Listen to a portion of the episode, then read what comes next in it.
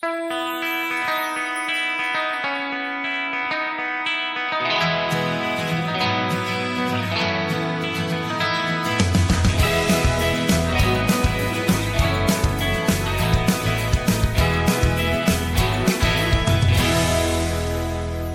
we make that sequel, motherfucker. Καλημέρα, καλησπέρα και καλώς ήρθατε σε ένα ακόμη pop για τις δύσκολες ώρες. Το podcast του oneman.gr για ε, την pop κουλτούρα.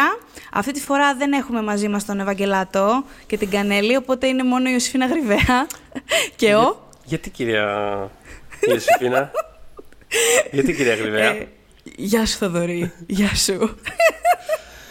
Καλησπέρα Ιωσήφινα. Καλησπέρα. Καλησπέρα. Ε, Έτσι, έτσι. Εγώ είμαι ο Θοδωρής όπως είπες. Πολύ σωστά. Ο Πάρα- πάρα, Δημητρόπουλος. πολύ σωστά. Ο Δημητρόπουλος, ναι αυτός. Μμμ. Ε, Σήμερα έχουμε να πούμε πράγματα έτσι που πιο, πιο φαν, αλλά κάπως δεν θα ακουστεί ακριβώς, γιατί θα ξεκινήσουμε με νεκραναστάσεις. εντάξει, οι νεκραναστα- οι νεκραναστάσεις φαν είναι. Εννοώ ότι είναι, είναι το καλό Ναι. κομμάτι της, ε, της υπόθεσης. Πάμε κατευθείαν στο καλό. Έτσι, άμα γίνουν σωστά όπως, θα, γι- όπως γίνονται στη, στη σημερινή μας ε, λίστα, είναι μουα, μπουκέ και συγχώριο. Ε, οπότε ναι, σήμερα θα μιλήσουμε για comebacks όλων των ειδών, δηλαδή χαρακτήρων που πέθαναν και γύρισαν στη ζωή, ε, shows που πέθαναν και γύρισαν στη ζωή, ε, ηθοποιών που εξαφανίστηκαν και γύρισαν with a vengeance. Μμμ, Οπότε θα, θα τα πάρουμε όλα αυτά, οτιδήποτε έχει να κάνει με, με comebacks, ε, δηλαδή θα καλύψουμε. Ε, Ε, και είναι την πες. ώρα που έχουμε και το δεύτερο κύμα, οπότε κάνει comeback και, ο, και η πανδημία. Ε, Α, πολύ σωστό. έτσι. Πολύ σωστό. Δεν το είχα σκεφτεί έτσι. δηλαδή, εγώ πιο πολύ, ας πούμε, σκέφτηκα ότι α, συνδεόμαστε πολύ καλά με το comeback του Dexter, το οποίο είναι τώρα έτσι στην επικαιρότητα και ακούγεται. Ναι, Εν τω μεταξύ, sure. εγώ το, το Dexter ε, το είχα δει κάπως ξόφαλτσα. Δηλαδή, όταν είχε τρομερό hype η σειρά, εγώ δεν την έβλεπα. Ε, Αχα. για- δεν με είχε συγκινήσει σαν, ξέρεις, ένας, ένας serial killer, ξέρω εγώ, που σκοτώνει κακούς ανθρώπους. Ξέρεις, sure. κα- ό,τι- Συμβαίνουν όπως αυτά. νομίζετε. ναι, μπορεί να συμβαίνουν. Αλλά επειδή τέλος πάντων κάποια στιγμή έτυχε με, με παρέα να, να το πιάσουν, μπήκα κι εγώ στο παιχνίδι. Εντάξει, η τελευταία σεζόν ήταν, ε, τι να πω, δηλαδή ό,τι και να πω είναι λίγο, οπότε μπορώ να καταλάβω γιατί μ, ακόμα και οι, οι, πώς να πω, οι φαν που, έχουν μισ- που μισεί, φτάσαν να μισούν τη σειρά, εμ, ε, έχουν χαρεί με αυτά τα νέα, γιατί επανέρχεται κιόλας ο original showrunner της σειράς, που Ναι, ο είχε οποίος σεζόν έκανε- 9 έως 4. Μπράβο, με Ναι, την, παι- μέχρι την τέταρτη. Όχι τίποτα. α, Αυτό, ότι επανέρχεται αυτός. Το οποίο. Είχε κάνει και μάλιστα, τις τε- Ναι. Άκουσα, άκουσα μια συνέντευξή του σε ένα, σε ένα podcast ε, που μίλαγε λίγο γι' αυτό και ήταν πολύ, ήτανε, προσπαθούσε να είναι διπλωματικός κάπως ε, απέναντι στο αρχικό φινάλ, αλλά ήταν σαφές ότι το ψυχαίνεται. Και Ε, ότι, Μα πώς να μην, δηλαδή... και ότι έχει ένα attitude του στυλ ότι όχι, κοίτα, εντάξει, θα το κάνουμε σωστά. ρε παιδί μου. Δηλαδή, δε- δε- και, και, και πώς το λένε, όσο αφορά την προσέγγιση, νομίζω ότι θα πάνε να κάνουν ένα πράγμα, όχι ακριβώς ότι δεν γίνανε αυτά που γίνανε, Ναι, στην όχι, θα, τελευταία. γι- θα έχουν γίνει. θα έχουν γίνει, έχουν αλλά γίνει. θα έχουν μια απόσταση. Δηλαδή, θα, από, από τον τρόπο που μίλαγε για αυτό, καταλαβαίνω ότι θα έχει μια προσέγγιση του στυλ πώς ήταν, η, πώς ήταν ας πούμε, η μίνι σειρά Gilmore Girls; Μπράβο. Ε, που ναι, δεν σου λέει ότι δεν γίνανε τα πράγματα που έγιναν στην 7η σεζόν, αλλά δεν τα κάνει και πολύ acknowledge. Δηλαδή, κάπως έχει, είναι τόσο απομακρυσμένο χρονικά από αυτό που κάπως τα αγνοεί κάνοντας το δικό του. Δηλαδή, κάτι τέτοιο Ακριβώς. φαντάζομαι θα. Αυτό, αυτό θα συμβεί. κάνει και νομίζω είναι το μόνο πράγμα που, κα- που κάπως θα αποδέχονταν οι άνθρωποι. Γιατί νομίζω το Dexter, το Dexter κάπως, ξέρεις, έχει μπει μεν στο πάνθεον των κακών φινάλε, αλλά αυτά τα φινάλε συνήθως είναι αμφιλεγόμενα. Δηλαδή, πάντα κάποιος, υπάρχει μια πάντα πολύ μεγάλη μερίδα που τα υπερασπίζεται. Εντάξει, δηλαδή εκεί μπορεί να είναι και φινάλε σαν το Lost, αλλά το Lost όμως έχει και πάρα πολύ δυνατούς, ας πούμε, πολύ μεγάλη μερίδα και στην κριτική και εκτός που το είχαν υπερασπιστεί το φινάλε αυτό και το Ναι, ναι, υπερασπίζονται ναι, ναι. σήμερα. Το Dexter θα βρεις, ας πούμε, τον τυχαίο άνθρωπο που του άρεσε το φινάλε, αλλά σε γενικές γραμμές δεν υπάρχουν αυτοί οι άνθρωποι. Δηλαδή είναι τόσο. Απλά ε, επειδή δεν ήταν, ας πούμε, μια τόσο μεγάλη σειρά όπως το Game of Thrones, δανείζομαι. Γι' αυτό και κάπως, εντάξει, έχει περάσει λίγο στη λύθη αυτό το ασίγαστο μίσος. Ε, Ναι, πάντως όχι ισχύει αυτό που λες. Δηλαδή είναι πολύ κατά κοινή ομολογία. Είναι πάρα πάρα Ε, πολύ. Είναι πάρα πάρα πολύ, πραγματικά. Δηλαδή είναι από τα ήταν- πιο μισητά. Μπορεί να είναι και το πιο μισητό μαζί τώρα πλέον με το Game of Thrones. Απλά θέλω να περάσουν κάποια χρόνια για να δω πώς θα, πώς θα μιλάμε γι' αυτό σε ένα βάθος χρόνου. Για το, για το Game of Thrones μιλάω. Αλλά αυτή τη στιγμή νομίζω ότι το Dexter και ίσως και το How, το, συγγνώμη, How I Met Your Mother, το οποίο σου άρεσε μεν, Εμένα, ναι, θυμάμαι. όχι. Είναι, είναι, παρα- Ναι. είναι καλό παράδειγμα Αλλά βάσει του είναι- πώς το ανέφερες. Εμένα μου άρεσε όμως πολύ. Είστε, ξέρω εγώ, Ναι, 50 άνθρωποι παγκοσμίως. Ναι, είναι ναι. μαζί με τον Dexter, ας πούμε, σε αυτά τα, τα τύπου οικουμενικά αποδεκτά ως, ως άθλια φινάλε. Αλλά ναι, όχι. Σε αυτό όμως ο κόσμος κάνει λάθος. ναι, ναι, είδες και... ε, Σαν εμένα με το λόγο του σε φάση. Όχι, απλά δεν κατάλαβες. απλά δεν έχεις καταλάβει το νόημα. Ε, ε, οπότε, συγγνώμη. ναι. Λοιπόν, περίμενε. Ε, Ήθελα να ψάξω να βρω κάτι για να σιγουρευτώ. Μην πω κοτσάνα, γιατί θυμόμουν ότι ε, ο showrunner του Dexter για τις τελευταίες τρεις σεζόν. Ε, για, το, για τις τελευταίες, δεν θυμόμουν τώρα αν ήταν από την Πέμπτη μέχρι το τέλος. Πάντως θυμόμουν ότι ήταν για αρκετές. Ήταν ο Scott Buck, που ήταν, ένα, που ήταν ο showrunner του Inhumans και ο showrunner του, του Iron Fist. Δηλαδή, γενικότερα Ναι, όλο λάθος. ένας θρύλος της τηλεόρασης και, Σταμάτα μου. και, ήθελα, και ήθελα να σιγουρευτώ ότι είχε κάνει όντως και την τελευταία σεζόν και μπήκα στη Wikipedia για να δω λίγο τα, τα credits του και πετυχαίνω ένα σημείο που λέει ότι, ε, ότι, ότι ήταν ε, πώς το λένε co-executive producer στο Dexter ε, από τη δεύτερη σεζόν ε, μπλα μπλα μπλα μπλα και υπάρχει μια φράση που λέει στη Wikipedia τώρα διαβάζω έτσι Buck was promoted to showrunner in season 6 of Dexter and, unfo- and unfortunately served in that role for the show's last three seasons Ή. Ε. Οπό- Εγώ αυτό το θυμάμαι ανάποδα. Δηλαδή, όταν είχαν ανακοινώσει το Iron Fist και είχαν πει ποιος θα είναι ο showrunner και εγώ τότε είχα γράψει σε καιρούς Popcode, Αχα. θυμάμαι ότι το. Ξέρεις, ε, κοίταγα τα credits του να βεβαιωθώ και είμαι. Α, είναι ο showrunner Α. τη τελευταίας σεζόν του Dexter. Για ποιο λόγο το φέρετε να κάνει ε, Και- μια μεγάλη σειρά και είναι όπως αυτό- θα έπρεπε να είναι το Iron Fist. Και δεν είναι και. και δεν είναι. Πώς το λένε, δεν έτυχε, ας πούμε, πέτυχε. Γιατί δεν είναι μόνο η τελευταία σεζόν ας πούμε, που είναι φρικτή το φινάλε. Υπάρχει και αυτή η μυθική έκτη σεζόν με το φάντασμα Ναι, του ναι, Edward ναι. James Olmos. Δηλαδή, γενικότερα Τραγικό. ο άνθρωπος έχει, έχει κεντήσει, ας πούμε, έχει δώσει πόνο. Το οπότε, χάλι, το χάλι. οπότε το, το κρατά. Εντάξει, εγώ γενικά δεν είναι ότι είμαι τρελός, ότι ήμουν ποτέ τρελός φαν του Dexter. διότι η, η πρώτη σεζόν μου άρεσε πάρα πολύ. Η δεύτερη επίσης απλά δεν μου άρεσε καθόλου το φινάλε. Το βρήκα τρομερή ευκολία αυτό που είχε γίνει και κάπως mm φαίνονταν ότι ούτως ή άλλως επειδή ήταν ένα πρέμι το οποίο αργά ή γρήγορα θα βρισκόταν σε αδιέξοδο. Και νομίζω ότι από το τέλος της δεύτερης σεζόν ήδη φάνηκε το πώς κάπως θα, Ότι δεν παγιδευ- είναι- θα παγιδευτεί. Δεν είχε όσο καύσιμο Ναι. Νομι... νόμιζαν, ας πούμε. Αυτό, κάπου- αυτό, κάπως αυτό έτσι. κάπως. Και φάνηκε, φάνηκε, ρε παιδί μου, κάπως η, ε, το μοτίβο του κάπως άρχισε να φαίνεται. Δηλαδή, η τρίτη σεζόν ήταν πολύ ξανά μια από τα ίδια. Εντάξει, η, τε, η τέταρτη ήταν αρκετά δυνατή, δηλαδή δεν μπορώ να πω. Λευκό. Ναι. Δυνατός Ε, λευκό. Γενικά ε, ε, υπάρχει αυτή η τάση να, να, να, να βγαίνουν κάποια κόνσεπτ τα οποία, βρε παιδί μου, από τη μάνα τους δεν προσφέρονται για πάρα πολλά πράγματα. Ας πούμε, δεν, σε- δεν πρόκειται να αναφερθώ σήμερα για το, στο Prison Break, ας πούμε, που είναι και αυτό ένα από τα revivals που έχουμε δει τελευταία. Γιατί το, pri- δηλαδή, πραγματικά, πόσες φορές θα μπείτε σε φυλακή και θα βγείτε; Δηλαδή, πόσο, πόσο, δηλαδή είναι λίγο σαν το Liam Neeson στα Taken. Δηλαδή, αν σου παίρνουν δύο και τρεις φορές το παιδί, μάλλον είσαι κακός πατέρας από ένα σημείο και μετά. Δεν ξέρω, βάλτε σε μια σπηλιά και κλείδωστη. δηλαδή, δεν υπάρχει περίπτωση. δεν, δεν γίνεται αυτό το πράγμα. Δεν μπορείς να το κάνεις keep up, ρε παιδί μου, αυτό θέλω να πω. Αλλά να Ναι. ξεκινήσουμε με αυτούς που το πέτυχαν. Αχα. Κατά τη δική μας τουλάχιστον γνώμη. Πριν ξεκινήσω, θέλω να κάνω μια πάρα πολύ σύντομη υπόσχομαι αναφορά Ναι. σε χαρακτήρες που δεν θα αναφερθούν γιατί δεν είναι ότι εξαφανίστηκαν και ξαναγύρισαν, αλλά γιατί ε, επειδή ήταν το κόνσεπτ τους το ίδιο σαν χαρακτήρες να είναι κάπως νεκραναστημένοι. Να. Αλλά μιας που πιάσαμε αυτό το, αυτό το κόνσεπτ, δεν μπορούσα έτσι να μην τους αναφέρω έτσι και λίγο πεταχτά. Οπότε, ε, το αγαπημένο αναστημένο παρεάκι του Good Place θα ήθελα έτσι να αναφερθεί. Η καλύτερη νεκρή afterlife παρέα.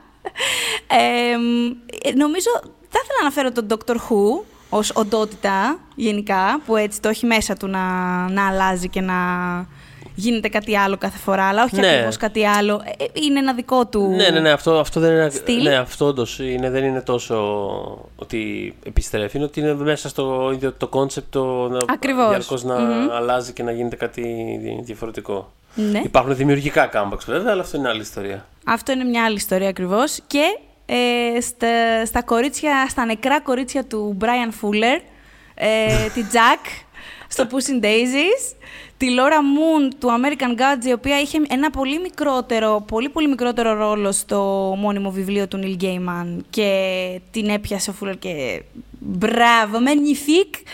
ε, α, και, και την ε, πιο παραγνωρισμένη από τις τρεις τους, ε, την Georgia Lass του Dead Like Me. Πιο πολύ, να, είδες, θέλω να τις αναφέρω αυτές. Μπας και δούνε τις σειρές αυτοί οι άνθρωποι. Ειδικά το Dead Like Me, να το Dead- αναζητήσετε, Dead να το Like Me δείτε, δεν είναι το έχω πάρα δει- πολύ ωραίο. Δεν το έχω δει το Dead Like Me και μου αρέσει πάρα πολύ ο Fuller κιόλας.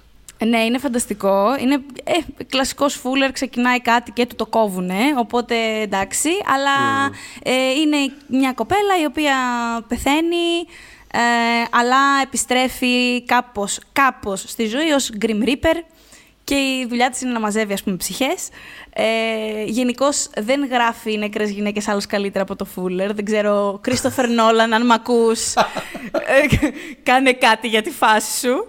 Ε, μ, απλά ναι, ήθελα απλά να τις αναφέρω έτσι πριν, πριν ξεκινήσουμε για, για actual, ας Οι, πούμε. οι νεκρές γυναίκες του Fuller είναι ολοζώντανες. Αυτό είναι το. Έτσι, έτσι ακριβώς. Ενώ του, του Νόλαν είπε- είναι ζωντανές κυρίως σε μνήμες ανθρώπων. Δηλαδή, κάπως, ε, ξέρεις, επιδερμικές. και είδαμε όλα αυτά είδαμε που και στο κάνει. Tenet που ήταν ζωντανή, τέλος πάντων.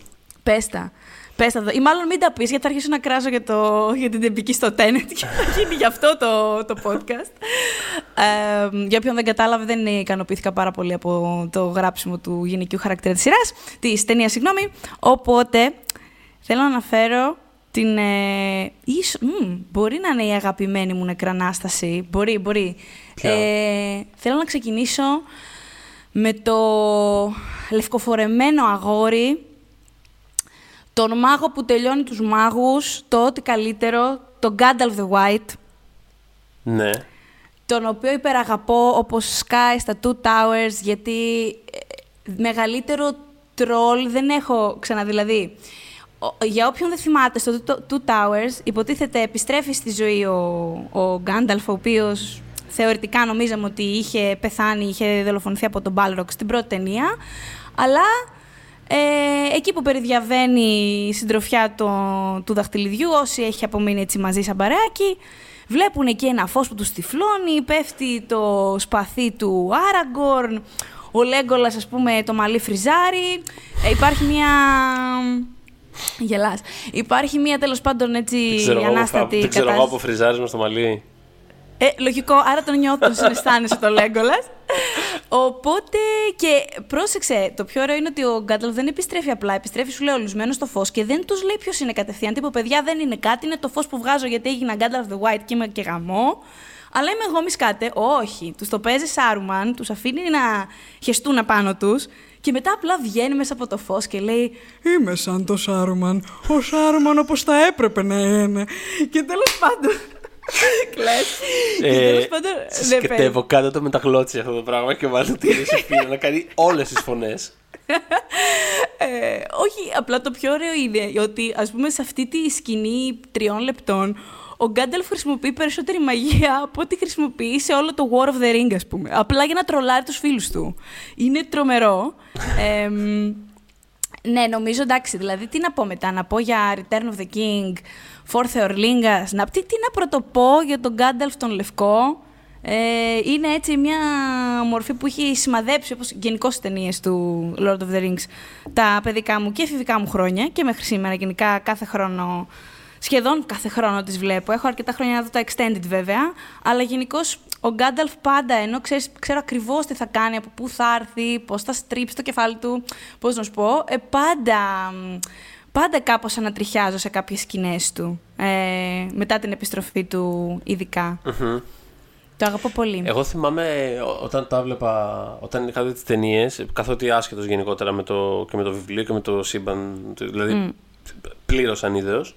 Ε, και θυμάμαι είχα ένα φίλο τότε ο οποίος κάπου είχε σαν username ε, Gandalf the White. ναι. Ε, από καιρό όμως. Δηλαδή από πάντα. Δηλαδή, τύπου από το σχολείο, ξέρω. Δηλαδή, Ναι. Το είχα σαν δεδομένο στο μυαλό μου. Δηλαδή, ξέρω, θυμόμουν αυτό, αυτή τη φράση. Και βλέπω την πρώτη ταινία που δεν ήταν white. Ήταν που- και- πιο γκρι, πιο Ναι, βρώμικος. Και που επίσης πεθαίνει. και ήμουν σε φάση και του κάνω κάποια στιγμή. Να σου πω, γιατί σε λένε Under the White. Και θυμάμαι ένα, ένα βλέμμα. Κάπου Τύπου τώρα τι να σου πω και Αυτό, εσένα. κάτι μεταξύ απόγνωσης, λύπης και απογοήτευσης να μου λέει τώρα. Τι να σου πω, άστο, άστο, θα δεις. Οπότε κάπως το Εντάξει. περίμενα ότι θα συμβεί όλο αυτό το πράγμα. Ναι. Ε, Εγώ το περίμενα γιατί μετά την πρώτη ταινία έπιασα τα βιβλία και πρόλαβα να τα διαβάσω μέχρι να βγει το Two Towers. Παρ' όλα αυτά και πάλι ήταν, ε, σου λέω, στο Two Towers μένω στην τρολιά, τη φοβερή. Και γενικώ ο McKellen το παίζει πάρα πολύ καλά αυτό το πράγμα. Δηλαδή ότι μόνιμα. Ναι, οκ, είναι ο, ο σοφός, ας πούμε, πανώριμο μάγος, αλλά ταυτόχρονα έχει πάρα πολύ χιούμορ. Ε, το φρύδι του σηκώνεται πανεύκολα. γενικότερα φίλος έτσι. Ε, αναζητά πάρα πολύ, ξέρεις, δικαιολογίες και τρόπους να αποσυμπιέζει την, ε, τη δύσκολη κατάσταση που ζουν όλοι οι ήρωες. Ε, αλλά ναι, δηλαδή τρομερός Gandalf the White. Ε, έχω δει άπειρα compilations που υπήρχαν κάποτε, δεν ξέρω αν υπάρχουν ακόμα στο YouTube, με όλες τις σκηνές μαζεμένες και μας φάση «Ναι ρε Ορλίγκας, πάμε γάμος!» Ξέρεις, Λες και είμαστε στο ε, λίγο έξαλλη, αλλά εντάξει, το παθαίνω αυτό γενικά με τα Lord of the Rings, οπότε μην συνεχίσω γιατί κατάλαβες. Θα γίνει και αυ- αυτό το πότε θα γίνει και Lord of the Rings, εκτό από Tenet. Ε, για πες εσύ. Θα γίνει πάντως κάποια στιγμή. Ένα, ένα, Ε, θα γίνει, Lord- σίγουρα. Ένα, ένα Lord of the Rings θα το κάνουμε κάποια στιγμή. Οπωσδήποτε. πολλά μη σου οπωσδήποτε. Ε, έχουμε και εντάξει, η σειρά ευελπιστούν τέλη 21 με αρχές 22 να βγει. Οπότε κορονοϊού επιτρέποντος, γιατί ήδη έχουν διακόπ, είχαν, χρειάστηκαν να διακόψουν τα γυρίσματα για αρκετούς μήνες, ίσως τη δούμε. Εντάξει, στη Νέα Ζηλανδία και το ελέγχει λίγο καλύτερα το πράγμα στα γυρίσματα και με τον κορονοϊό Α, και σωστά. κάπου. Βολικό αυτό. Ναι, είναι λίγο, τα έχουν πάει λίγο καλύτερα από εμάς. ναι. Είχαν φτάσει και στα μηδέν κρούσματα κάποια στιγμή. Ναι. Βέβαια δεν τους έκατσε για πάντα, αλλά θέλω να πω, ρε παιδί μου, εντάξει, έχουν Εντάξει. μια καλύτερη αντιμετώπιση. Ναι. ναι, μάλιστα. Να μπείτε, μια και είπα για Lord of the Rings, να μπείτε να δείτε στο oneman.gr ε, τη καινούρια Galadriel. Θέλω τη Morphin Clark. Θέλω να την έχετε υπόψη σας και να τη μελετήσετε πριν, ε, πριν ε, τη δούμε ως Galadriel, γιατί νομίζω δεν έχει επιβεβαιώσει βέβαια ότι είναι η Galadriel, αλλά το ξέρουμε όλοι ότι είναι η Galadriel. Ξέρεις από ότι ε, τη ρωτάνε συνεντεύξεις και είναι σε φάση η παραγωγή απλά θα με σκοτώσει. Α, είναι, είναι αυτά τα, τα JJ-ιστικά, τα Benedict Cumberbatch, εδώ δεν παίζω τον Καν, δεν μπορώ να σας πω, παίζω τον ε, Έτσι. John Matthews, ξέρω εγώ, δεν ξέρω πώς τον λέγανε, είναι ο Σπύρος Παπαδόπουλος. Κάπως Ε. έτσι. Το μόνο πράγμα που την έχουν αφήσει να επιβεβαιώσει είναι ότι είναι, ας πούμε, πάρα πολύ μεγαλειώδης παραγωγή. Αυτά. Τελεία. Αυτά. Δεν λέει τίποτα άλλο κακομοίρα, αλλά εντάξει, όλα τα reports λένε ότι είναι η Galadriel και της πηγαίνει και πάρα πολύ. Είμαι σίγουρη ότι είναι αυτή. Και δείτε περισσότερα γιατί φέτος κιόλας, ε, ή μάλλον του χρόνου ίσως στην Ελλάδα, ευελπιστώ, να δούμε το νέο της thriller, το Sent Mode, που έχει εξαιρετικές κριτικές λάβει. Α. Και η ίδια είναι φοβερή και είναι ο πρώτος κιόλας πρωταγωνιστικός ρόλος, ότι άλλο την έχουμε δει φέτος κιόλας, γιατί ήταν και στην, ε, στο Personal History of ε, David, David Copperfield. Copperfield. Ναι, ναι, ναι. Έχει, είναι αρκετά τελευταία δό, δόθα και κήθα, αλλά στο Send Mode υποτίθεται είναι η πρωταγωνίστρια και είναι super. Οπότε ναι, να την, να την δείτε. Μμμ, Ε, Μάλιστα. άλλη νεκρανάσταση. Δεν δούμε. Άλλη νεκρανάσταση. Να πάμε. Να μείνουμε σε χαρακτήρες ή να πάμε σε Ε, κάτι ναι, άλλο; Λέω να μείνουμε σε χαρακτήρες, έτσι να τους, να τους βγάλουμε λίγο. Να μείνουμε σε χαρακτήρες. Να πούμε. Έτσι νομίζω. αλλά μην μείνουμε σε εντελώς ίδια φάση. Να πούμε. μ, Ή να μείνουμε σε εντελώς ίδια φάση. Να πούμε τον Τζον Σνόου, ας πούμε. Να πάμε στον Τζον Σνόου. Έτσι. Τζον Σνόου. Παιδιά, ποιος πίστεψε. Όχι, θέλω να σε ρωτήσω, Ρε Θοδωρή, εσύ είχες πιστέψει ότι είχε πεθάνει; Καλά, όχι θέλω να σε βέβαια. ρωτήσω. Α, α, α, εντάξει. Δε- Όχι, εννοείται. Δε- Θυμάμαι ότι το συζητάγαμε κιόλας τότε. Γιατί ήταν στα, ξέρεις, στο, στο peak η όλη φάση. Αλλά θυμάμαι αυτό το ότι. Προφανώς η σειρά χτιζόταν με αυτόν σαν, ε, μ, σαν πρωταγωνιστή. Επίσης είχαν. Δηλαδή θέλω να πω ότι είχαν εισάγει ε, ένα τεράστιο. Πώς το λένε, μια, μια τεράστια λύση για το πώς μπορεί να γυρίσει τους νεκρούς. Οπότε προφανώς και θα γύρναγε. ενώ ότι Πραγματικά. Όσο άμπαλος και να είσαι, ξέρω εγώ, στο. στο Πώς το λένε, στην. Ε, Στο πώς να αφουγκράζεσαι τέτοια πράγματα. Όχι, Ναι. στο, όχι, στο πώς απλώνεις δραματουργικά τα, ε, τα, πώς το λένε, τα, τους παίχτες σου στο γήπεδο τέλος πάντων. Ότι εντάξει, άμα έχεις έναν τύπο εκεί πέρα και κόβει βόλτες για δύο σεζόν, ε, με το μόνο του concept να είναι ότι έχω βρει έναν τρόπο για να, να στέλνω ανθρώπους. Προφανώ, όχι, απλά, όχι απλά δεν υπήρχε αμφιβολία για το αν θα γυρίσει στον Snow, αλλά περιμέναμε ποιος θα πεθάνει για να γυρίσει πίσω. Πώς να το πω, δηλαδή. Ε, υπήρχε εκεί αυτό το πράγμα. Εν τω μεταξύ, όπως είπες, όσο άμπαλος και να είσαι. εμέ- Εμένα μου πήγε το μυαλό, όσο άμπαλος και να είσαι, όταν σου έχουν δώσει μια τέτοια λύση, ε, θα νεκραναστηθεί. Πόσο άμπαλος μπορεί να είσαι, Ρε Τζον Σνόου, δηλαδή για το όνομα του Θεού. ε, εγώ περιμένω να δω πώς θα το γράψει αυτό στα βιβλία, γιατί είμαι σχεδόν σίγουρη ότι δεν θα είναι ακριβώς αυτό που είδαμε. Κοίτα, σίγουρα δεν θα είναι ακριβώς αυτό που είδαμε και να σου πω γιατί. Γιατί τα βιβλία δεν θα γραφτούν ποτέ. Γιατί άμα ήξερε πώς να τελειώσει Σταμάτα την να το λες ιστορία, αυτό, ρε, θα την Θοδωρή. είχε τελειώσει.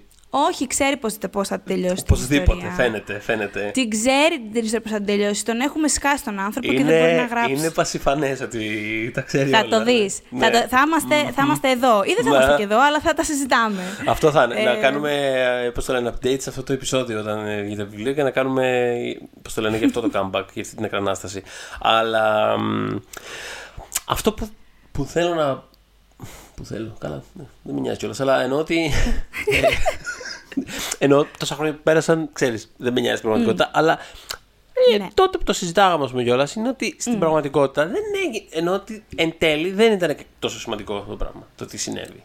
Τελικά όχι. Δηλαδή, φάνηκε στην, φάνηκε στην αμέσως επόμενη σεζόν ότι. Δεν ξέρω, ενδεχομένως υπήρχαν κάποιες ενδιαφέρουσες ιδέες ότι θα έχει γυρίσει αλλιώς, θα δεν ξέρω τι κτλ. Αλλά εν τέλει, εν τέλει, μέσα από αυτό το γενικότερο.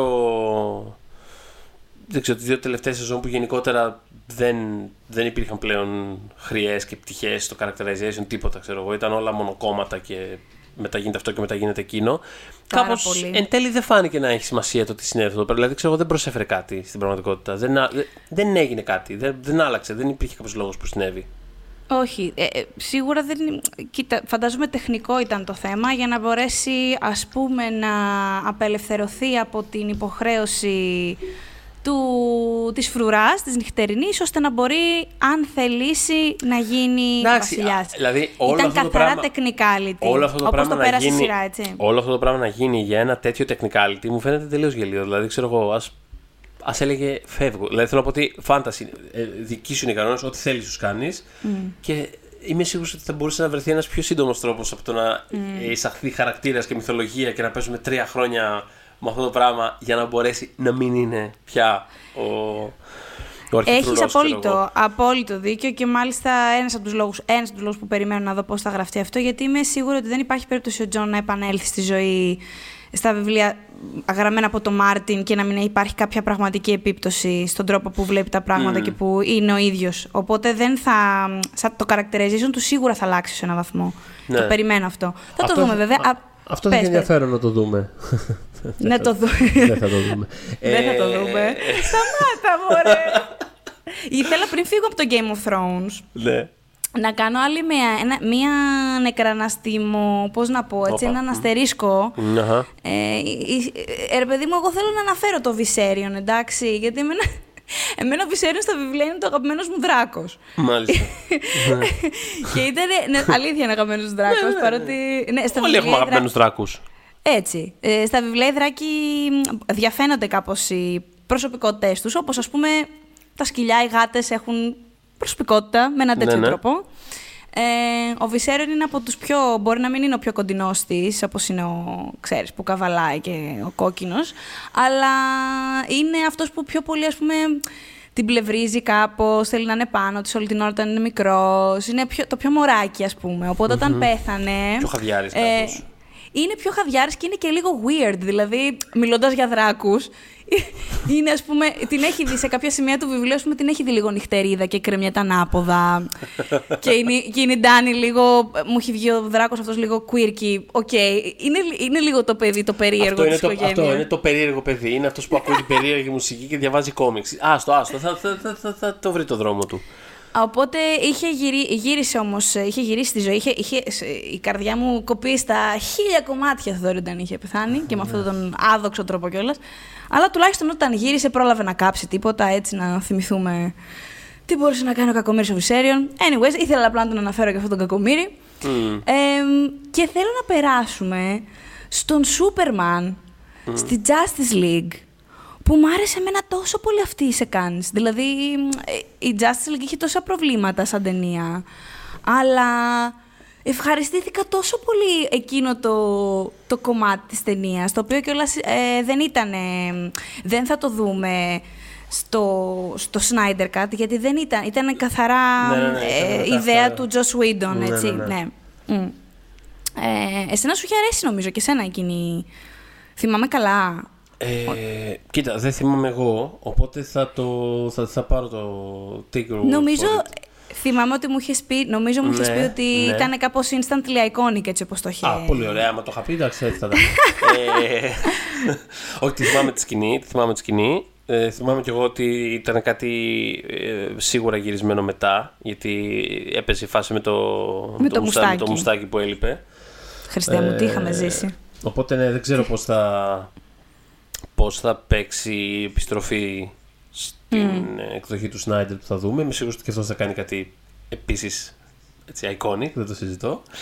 Ε, Ε, και μόνο κάτι- που φοράει κάτι μαύρο, το άσχημο, μαύρο ναι. κοστούμι, για όποιον Ναι. γνωρίζει, είναι από μόνο του έτσι, δυνατή Πες μου απόφαση. λίγο, επιστροφή Σούπερμαν στα κόμιξ έχεις διαβάσει; Ναι, αμέ, βεβαίως. Την είχες πετύχει καθόλου αυτή τη φάση. Εγώ θυμάμαι είχαν βγει όταν ήμουν μικρός κάποια εκδοτική που δεν ξέρω καν ποια είναι. Δεν ξέρω, δεν έχω ιδέα ποια είναι.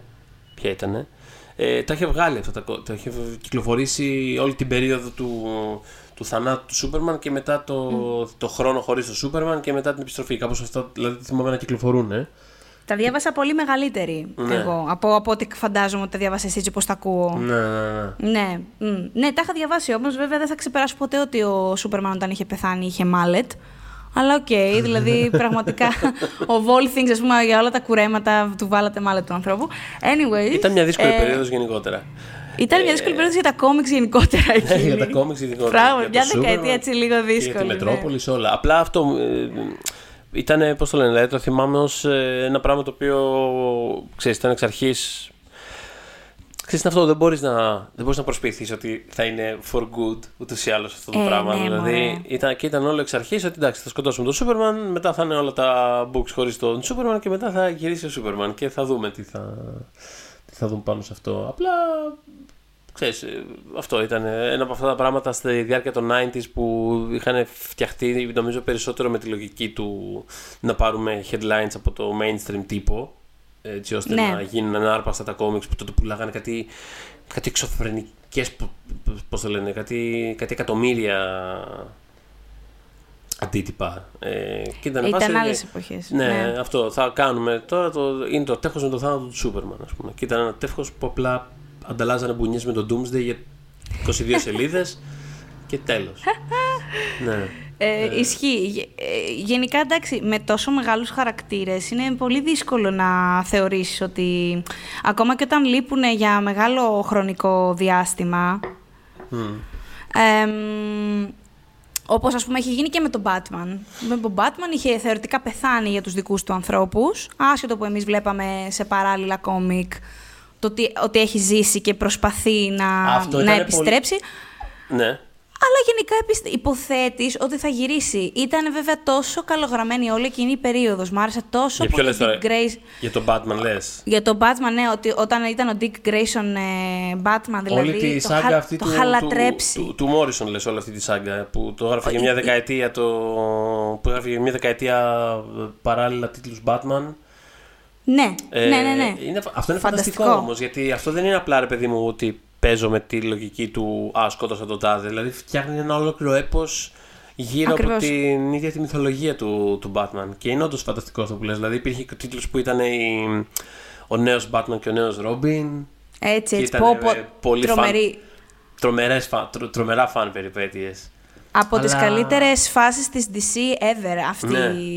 αυτή Το- για τον Batman συγκεκριμένα τουλάχιστον. Ήταν για όλο το Bat Family βασικά, γιατί όλα τα, όλα, όλοι οι τίτλοι το περνούσαν αυτό. Ναι, ναι, ναι. ναι. Εμ, οπότε τα, οτιδήποτε είχε να κάνει με Batman είχε, ήταν τρομερό, τρομερό τραφ- ταυτόχρονα. Δηλαδή δεν θυμάμαι να έχω κανένα παράπονο τότε. Εμ, αλλά ναι, δε- είναι αυτό που λες ότι δεν, δεν περιμένεις τώρα για τέτοιους χαρακτήρες ότι θα επιστρέψουν. Οπότε κοιτάς την εκτέλεση. Πώς θα το φέρει η βόλτα η χ εταιρεία, ας πούμε. Ε, εμένα μου άρεσε πολύ στο. Ήταν από τα κομμάτια που ευχαριστήθηκα περισσότερο στο, στο Justice League. Ε, γελάω ακόμα όταν μου έρχεται στο μυαλό η φάτσα του Flash όταν ας πούμε. Εντάξει, σου λέει όλοι οι άλλοι. Ρε παιδί μου, η Wonder Woman μπορεί να του ρίξει 2-3 εκατό μπουνιές. Ο άλλος μπορεί να κάνει το ένα. Αυτός μπορεί να τρέξει ο Χριστιανός, να τον μπερδέψει λίγο κτλ. Και, και συνειδητοποιεί την ώρα που τρέχει, αυτό το slow motion το φοβερό. Ναι. ότι ο άλλος απλά γυρνάει το μάτι του λίγο στρίβει και του έχει πιάσει το λαιμό, δηλαδή φοβερό. Ε, και εντάξει, είχα χαρεί κιόλας που τον είχα δει και τόσο δυνατό. Γιατί ενώ δεν, συνήθως δεν μπλέκω τέτοια technicality στις, στις ταινίες. Δηλαδή δεν, δεν είμαι απαραίτητο άνθρωπος που θα κάτσω να πω «Μα ο, μα ο Μαγνήτο έπρεπε να κάνει εκείνο...» Εντάξει, ok, okay, κάπως μπορώ να το, να το σκοντρολάρω αυτό. Αλλά εντάξει, στο BVS για μένα ήταν και λίγο προκλητικό από ένα σημείο και μετά αυτό που συνέβαινε. Δηλαδή, εντάξει. δεν, ήταν, δεν είναι τόσο απλό, ρε παιδιά. Δεν, καταλαβαίνω, ο άλλος έχει κρυπτονίτη, αλλά τουλάχιστον κάντε λίγο challenging. Τον είχε ο άλλος στον κρυπτονίτη 10 λεπτά. 10 λεπτά σκηνές το βλέπουμε με κρυπτονίτη. Ε, ok, okay, εντάξει. Τρομερή ευκολία. Ε, αυτό θέλω να πω. Ε, οπότε ναι, είχα χαρεί και έτσι που τον είδα. Τύπου είναι ο Σούπερμαν, μπορεί να κάνει αυτά. Άντε, γεια προς το παρόν. Και τα λέμε σε επόμενη ταινία. Αυτό. Ε, αυτό. Ε, οπότε, μιλώντας επειδή. Πες, πες. Τι, ήταν ανάσα αυτή που πήγε. Όχι, ήταν, ήταν μια πολύ Για βαθιά φόρα. ανάσα. Μμ. Για πολύ βαθιά ανάσα. Οπότε, θέλω να αναφέρω γενικώς. Είχα στο μυαλό μου να αναφέρω το Boon ε, από το Lost την έκτη σεζόν.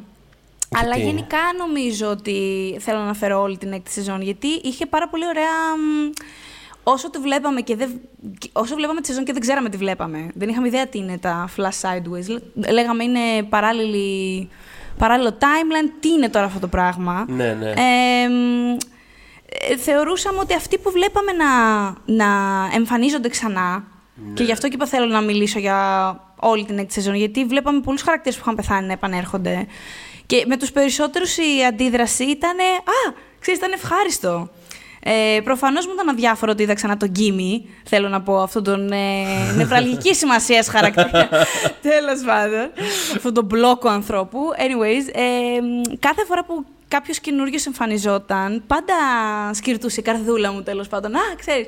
Και απλώς είχα ξεκινήσει, ξεκίνησα να το σκεφτούμε αυτό περισσότερο για τον Μπουν σε πρώτη φάση όταν ε, κρατούσα σημειώσεις για το podcast, γιατί νο- ο Μπουν ή- ή- συμβαίνει το εξής. Ενώ με είχε συγκινήσει πάρα πολύ ο θάνατός του και ό,τι επέφερε μετά, ήταν από τους χαρακτήρες που δεν μου είχαν λείψει στην πορεία. Ενώ άλλοι χαρακτήρες που είχαν πεθάνει, μου έλειπαν μέχρι και που τέλειωσε η σειρά.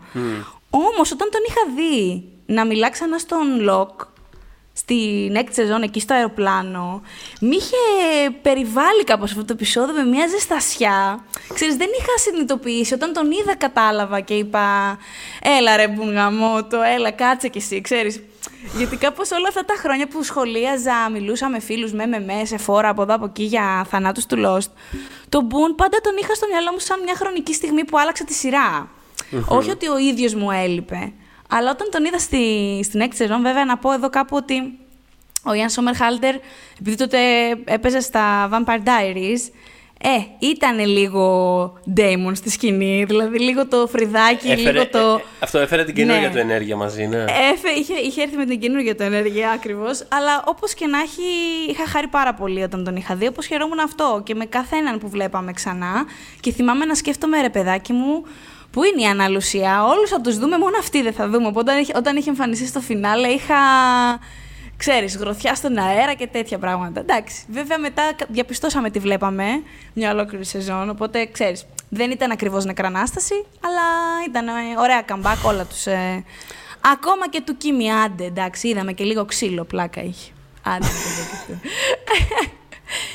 δεν το δέχεται. Εμ, Έχουμε άλλο χαρακτήρα που θέλουμε να πούμε. Εγώ σίγουρα θέλω να αναφέρουμε έστω και σύντομα την ε, αγαπημένη μου Kimberly από το Melrose Place.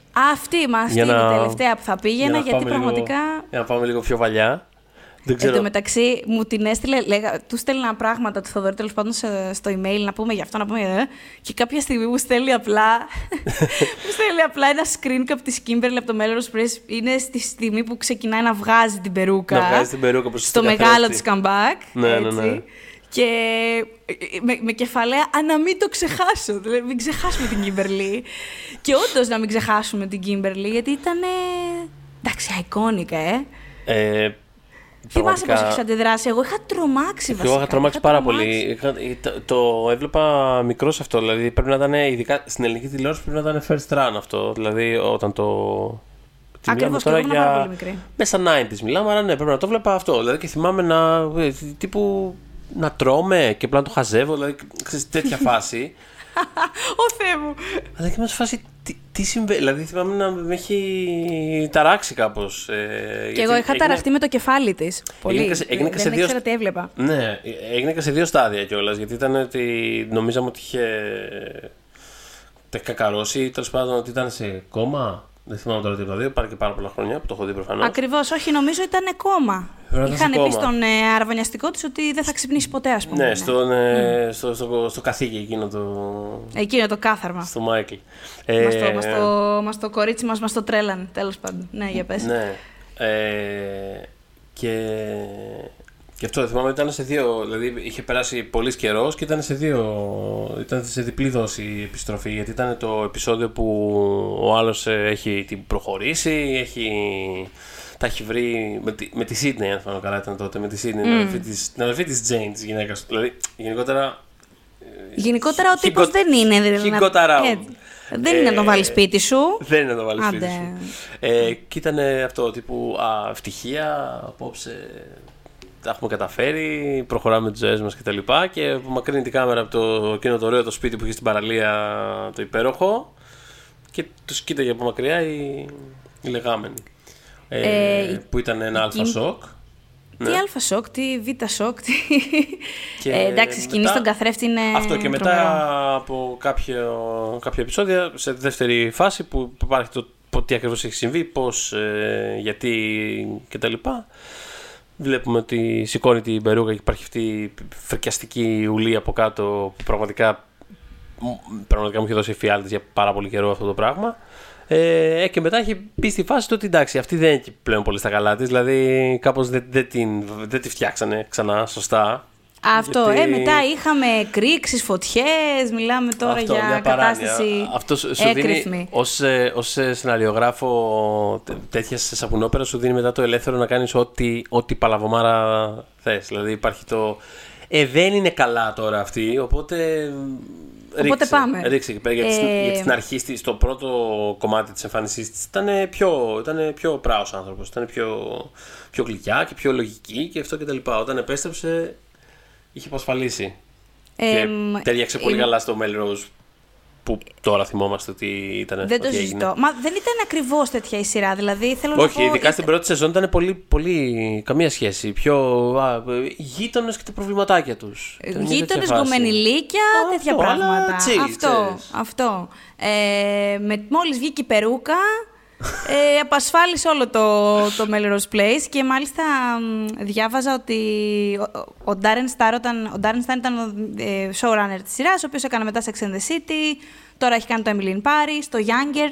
Ε, Ναι. Legend. ε, ε, legend, ακριβώς. Οπότε ε, ήθελε να το πει στο writer's room, λέει, αυτή την ιδέα ότι επιστρέφει. Καταρχάς ότι επιστρέφει ο- από τους νεκρούς ένα πράγμα. Αχα. Αλλά και όλο αυτό το σκηνικό με την περούκα και ότι μετά είναι τρελή και τα λοιπά.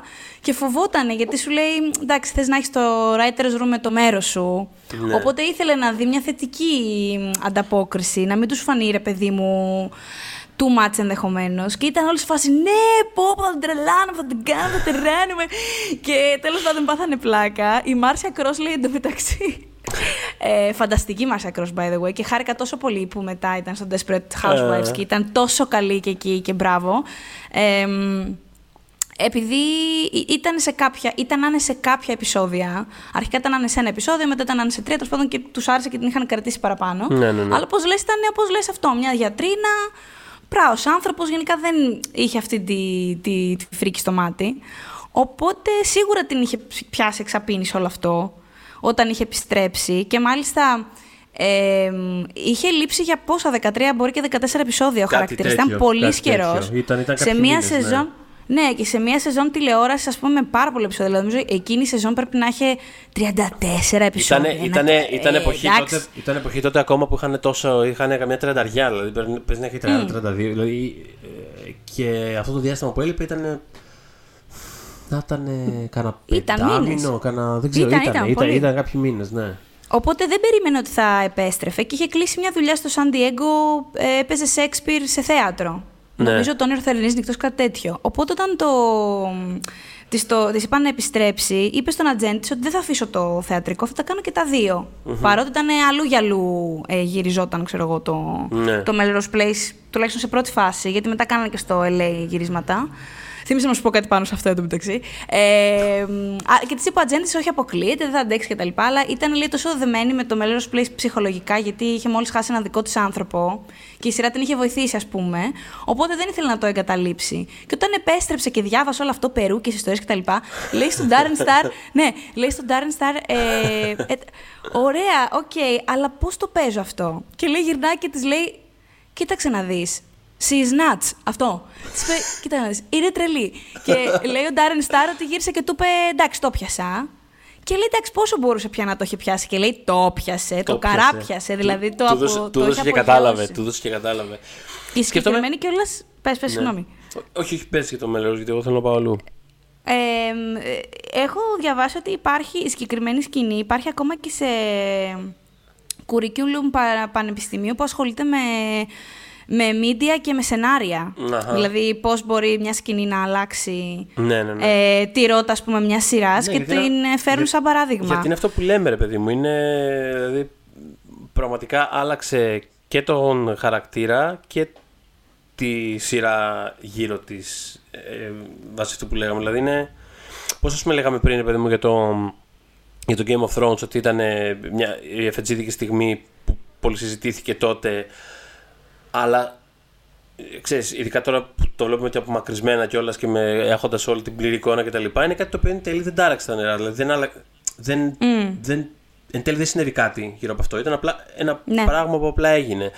Ε, Ενώ σε περιπτώσεις, ε, ξέρεις, στις κλασικές ας πούμε αυτές ε, τηλεοπτικές στιγμές που θυμόμαστε ε, είτε σαν cliffhanger είτε σαν σοκαριστικές ανατροπές ή τέτοια πράγματα ξέρεις, από το, από το οποίος πυροβόλησε τον ε, JR μέχρι αυτό. Είναι, είναι, είναι στιγμές οι οποίες, γι' αυτό και έχουν επιβιώσει τόσο πολύ, είναι στιγμές οι οποίες πραγματικά α- άλλαξαν και τη σειρά γύρω τους και, με, και λόγω της δημοφιλίας σειράς μετατόπισαν κάπως γενικά την τηλεοπτική αισθητική της, της Ακριβώς. εποχής τους. Εν τω μεταξύ έλεγε η Κρός ότι επειδή όσο αυτό το εντάξει ξεκίνησε από μια περούκα και ένα μ- μάτι γυρισμένο, αλλά όσο πήγαιναν τα σενάρια, μιλάμε, εκτροχιαζόταν ακόμα περισσότερο χαρακτήρα της. Και από ένα σημείο και μετά τους έλεγε ρε παιδιά, τι γίνεται εδώ πέρα; και μετά της λέγανε «Ε, έχουμε κι άλλα, έχουμε κι άλλα. Σκεφτόταν, λέει από μέσα της, νομίζω αυτό το είχε πει σε ένα oral history που είχε κάνει ο Hollywood Reporter, πολύ ωραίο, για τη σειρά γενικώς. Ε, ότι εντάξει, εντάξει, εγώ θα κάνω ότι παίζω Σκορτσέζε,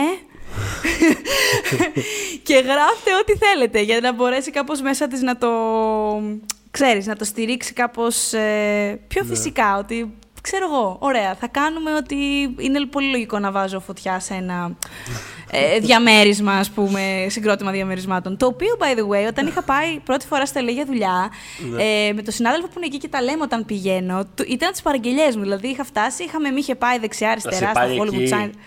Είχα, πει- του είχα πει, πά- λοιπόν, γιατί με, με πήγε άνθρωπος πήγε στο Beverly Hills, στο Hollywood Sign, δεξιά-αριστερά μου δείχνε. Του λέω, ωραία, τέλεια. Τώρα θα πάμε στο Melrose Place. Και μου λέει, δεν υπάρχει, μου λέει το Melrose Place. Τι, τι εννοείς δεν υπάρχει, δεν είναι περιοχή της περιοχής. Μου κάνει, όχι, μου λέει, δεν υπάρχει κα- Δεν είναι, μου λέει, σαν το Beverly Hills που υπάρχει το Beverly Hills. Είναι, ξέρεις. Και ε, ρε, είχα ξενερώσει τον πάτο μου. Απλά μου είχε πει ότι υπάρχουν ακόμα, υπάρχει ρε παιδί μου το, κάποια από τα διαμερίσματα. Και είχαμε περάσει από εκεί απ' έξω, όπως και μου είχε πάει και πηγαίνοντας προς τα εκεί, τι έτυχε. Και ήμασταν Ναι. έξω από το σπίτι της ε, Heather Locklear, η οποία μένει προς τα εκεί τέλος πάντων. Και έχει πλάκα γιατί γυρνάω Ελλάδα μετά από κάποιες μέρες. Και καπάκια την επόμενη εβδομάδα που είχα εγώ ε, που είχα γυρίσει, είχε γίνει με την ε, Locklear, την είχαν βρει σπίτι της, ε, είχε γίνει κάτι τύπου... Κατέληξε σε ρίχα, απλά δεν θυμάμαι αν ήταν overdose ή τι ήτανε. Και παίρναγες ήμουνα σε σε φάση- απ' έξω. Αυτό και είμαι σε φάση δεν το πιστεύω. Heather, Χέδερ, να σου χτύπαγα την πόρτα εκείνο. Που έλα, είμαι μια μεγάλη φαν. Μην το Έλα παίρνεις να τόσο σε βοηθήσω. βαριά. Ναι. Έλα να σε βοηθήσει. Τέλος Ε, πάντων, εντάξει, αυτά δεν είναι. δι- Τώρα αστείευομαι, δεν είναι αστεία, αλλά Δύο, ξέρεις. πρά- δύο πράγματα πάνω σε αυτό. Δηλαδή, καμία Ναι. σχέση με αυτό. Ε, το ένα, ε, τίποτα. Τώρα, όπως έλεγες αυτό, θυμήθηκα που είχα πάει στη Νέα Υόρκη και είχα περάσει έξω από το κτίριο που είναι η πρόσωψη του κτίριου από τα φιλαράκια. Που είναι Ναι. ένας κλασικός δρόμος που. Απλά είναι αυτό. δε- Δεν έχει, δηλαδή, είναι κανονικά σπίτια. Απλά είχαν βρει ένα σημείο που τους άρεσε και παίρνουν όλα αυτά Και τα το πλάνα. πήρανε, ναι. Τα εξωτερικά. Απλά έχει πλάκα γιατί είναι, κα- είναι μια κανονική γειτονιά και είναι κανονικά σπίτια. Και απλά περπατώντας από εκεί, δηλαδή έχει κάτι μπραντσάδικα από δίπλα, κάτι σπίτια και απλά περνώντας εκεί πέρα, απλά βλέπεις κόσμο να σταματάει και να παίρνει φωτογραφίες και να συνεχίζει. Ήταν ένα πολύ αστείο Εντάξει, τέλειο. συγκεκριμένο σποτ. Ε, το άλλο που ήθελα να πω και το σκεφτόμουν και πριν είναι που λέγαμε για τον Darren Star και το Emily in Paris κτλ. Και, και σκεφτόμουν, έτσι όπως και αυτού η πρώτη σεζόν ήταν έτσι γλυκούλικη και. Α, ξέρεις, μια χαρά περνάει η ώρα, δεν έγινε και τίποτα, αλλά μια χαρά, ξέρεις. Ρε παιδί μου, δεν θα ήθελες έτσι μια Heather Locklear στη δεύτερη σεζόν του Emily in Paris. Έτσι. Να τα κάνει όλα όπα. Έτσι, ένα Darren Star λίγο να απασφαλίσει πάλι και να πει: Ωραία, ωραία, cute, αλλά πάμε να πετάξουμε λίγο μια βόμβα. Κάτι να γίνει. Όχι, ξέρεις, ε, κάτι να γίνει. Σου έχω και, α- και πρόταση πάνω σε αυτό. Επειδή Εμένα του κάτι... Darren Star. Ναι. Ε, κοίτα, του Darren Star ουσιαστικά, αλλά πιστεύω θα Ωραία. σ' αρέσει και εσένα. Ε, Τέλεια, χαίρομαι πάρα πολύ. Επειδή υπάρχει μια περίπτωση από ό,τι έχω καταλάβει, κάτι στα social της και καλά του χαρακτήρα της Emily που τις έχουν φτιάξει social, τις έχουν κάνει Twitter, Instagram και τέτοια, Ναι, ναι, Ε, ότι κάτι έκανε check-in στην Κορέα. Κάτι τέλος πάντων φαίνεται ότι ενδεχομένως να αλλάζει πόλεις. Το νόημα είναι. Οπότε σκέφτομαι, αν είναι όντως να πάει Κορέα, να το κάνουμε λίγο πιο θρυλερέ, ρε παιδί μου. Επειδή το έχουν αυτοί εκεί. Να Σωστό. φέρουμε κάναν Bong Joon Ho να κάνει κάτι, ένα επεισόδιο. Να γίνει εκεί χαμός. Να την απαγάγουν βορειοκορεάτες. Α, ή, αυτό είναι πολύ πιο ωραίο. Πάρα πολύ Ωραία. ωραίο. Έχει, έχει πολλές δυνατότητες. Το βρήκαμε. Darren, Darren, email. Τα λέμε. Ναι. Ε, οπότε περνάμε σε. Να πάμε σε νεκραναστάσεις ηθοποιών. Με την καλή πάντα έννοια. Ναι, με. Τι λες; Ναι, Νομίζω σωστό. εντάξει, η πιο, η πιο μεγάλη και γνωστή και τα λοιπά είναι προφανώς του Robert Downey Jr. Εντάξει, νομίζω μόνο με τις Drew Barrymore θα μπορούσα να το, να το παρομοιάσω. Το, το- με ποια έννοια, το, το πόσο χάλι είχε γίνει ο άνθρωπος Ναι. και το πόσο καλά πήγε αργότερα. Γιατί comebacks έχουμε δει πολλά. Ε, έχουμε δει πολλά και επιτυχημένα και από ανθρώπους που για χι λόγο μπορεί να είχαν εξαφανιστεί, ακόμα και λόγους υγείας ε, ή εθισμού, αλλά αυτό το, το τόσο πάτος που είχαν πάει αυτοί οι δύο άνθρωποι και το πόσο γύρισαν και τα πήγαν καλά και έχουν διατηρηθεί και, ε, και γι- είναι δραστήριοι, είναι, το βρίσκω αξιοθαύμαστο. Γιατί ας πούμε στην περίπτωση του, του RDJ ήταν πάρα πολύ άσχημα τα πράγματα και ε, καμιά φορά ξεχνάμε πόσο άσχημα ήταν. Δηλαδή ο άνθρωπος ας πούμε ξύπναγε στο δρόμο. Ξύπναγε σε σοκάκια, πεσμένο σε χαντάκια, τέτοια πράγματα. Δεν ήταν τώρα, ξέρεις, περνάω φάση, το έχω ρίξει στην κόκα και...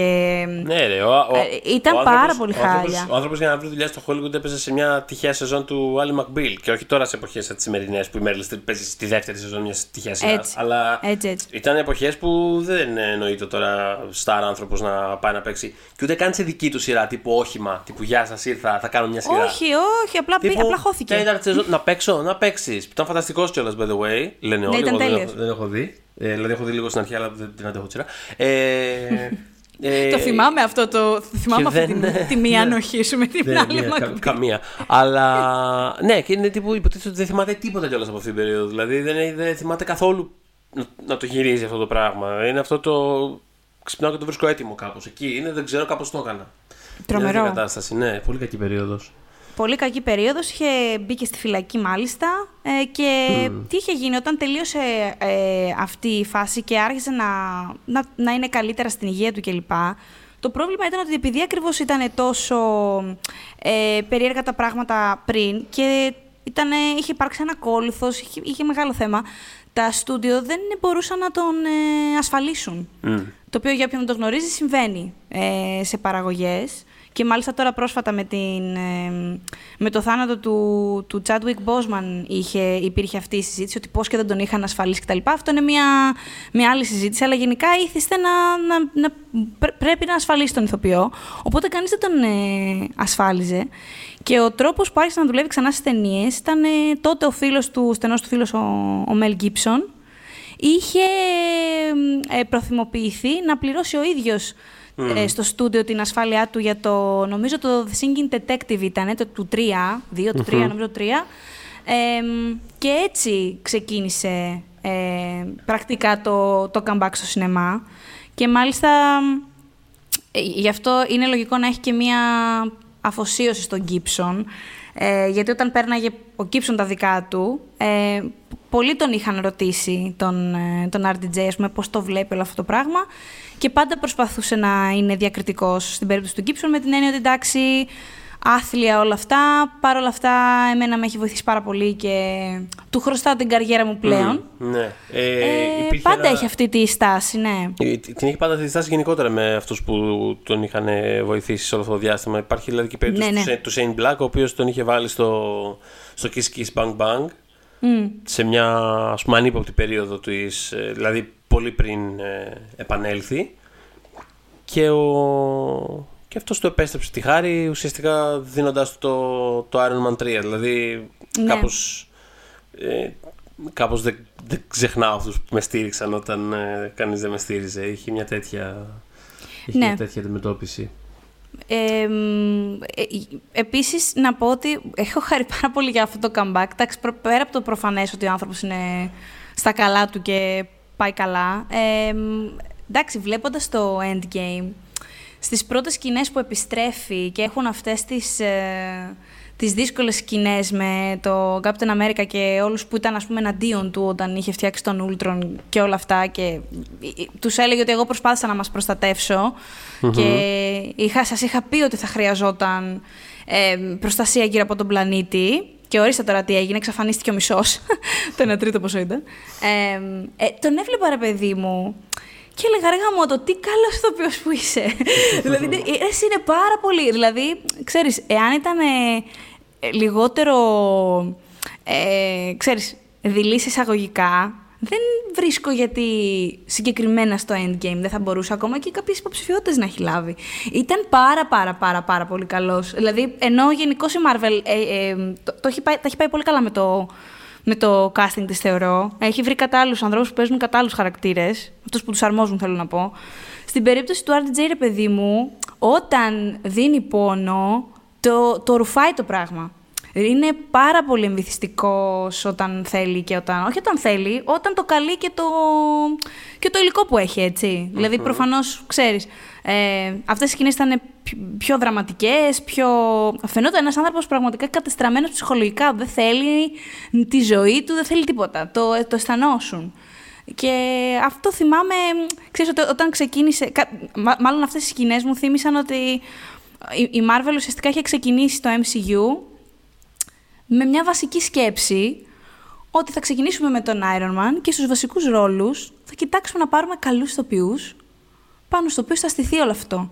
Οπότε πήραν τον RDJ και την Gwyneth Paltrow και ξέρεις, επειδή πολλές φορές υποτιμάται το casting τέτοιων ταινιών, ε, ε, είναι σημαντικό να λέμε ότι κοίτα να δεις τι μπορούν να κάνουν. Δηλαδή και πέρα από το κομικό κομμάτι και τη δράση και το πόσο φυσική είναι η ηθοποιή ούτως ή άλλως. Ε, κοίτα να τι μπορεί να κάνει και μέσα σε αυτές τις ταινίες. Νομίζω ότι έχει φοβερή, φοβερό αέρα αυτός ο άνθρωπος. Mm, ναι. ε, ε, μετά τον Iron κατάλαβα δηλαδή ότι μας έλειπε, πώς να σου πω. Είναι πάρα πολύ γοητευτικός και είναι πολύ ταλαντούχος. Πάρα πολύ ταλαντούχος. Ε, συμφωνώ να πω επίσης ότι είναι δειλή, γιατί φυσικά και έπρεπε να έχει προταθεί για Όσκαρ Β' γυναικείου ρόλου η Κάρεν Γκίλαν και το Avengers Endgame αλλά δεν, είστε, δώσει... δεν είστε έτοιμοι αυτή τη συζήτηση. Το είχες ε, δώσει στα δικά μας Όσκαρ, οπότε δεν έχουμε. Στα δικά μας. Α, και είχες δώσει, είχες δώσει και αλφα γυναικείο στη Gal Gadot κάποτε, θυμίζω. Ε, την είχες βάλει υποψηφιότητα, συγγνώμη, δεν την είχες δώσει. την είχες βάλει υποψήφια. Ναι, ναι, ναι, Μπράβο, ναι, ναι. Την είχες βάλει υποψήφια, ναι, ναι. ναι ήταν πάρα πολύ καλή στο κοντρούμενο. Εντάξει, μην είναι, γιατί ε, σηκώνουμε το, το, της μύτη σε δύο πράγματα. Και βασικά ξέρεις τι μου έρχεται να πω τώρα, με πάει πολύ οργανικά στον επόμενο.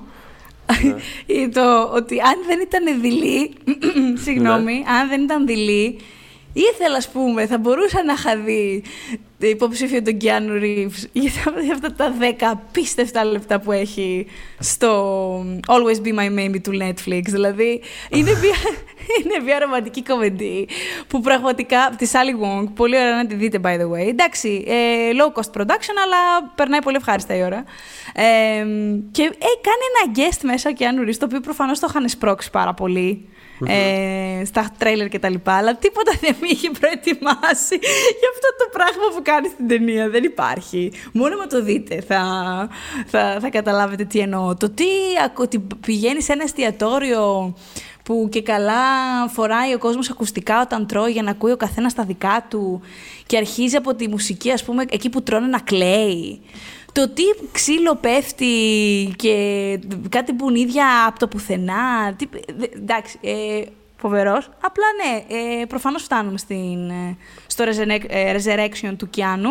Πριν πούμε για το resurrection του Κυράνου, του, Ναι. του, του Κυράνου, του Κιάνου, Του Κυράνου. απλά να πω πάνω σε αυτό που λέγαμε ότι ε, ε, αυτό που θέλω πάντα να θυμάμαι είναι ότι για τη Ρόζα Σάλαζαρ συγκεκριμένα τη το είχα δώσει πέρσι, το πρώτο γυναικείο, για το Αλιτά. Αυτό Ναι, ναι, θέλω να τι το έχεις θυμηθούμε. δώσει. Ε, σ- ναι, σχετικά με αυτό που λέγαμε.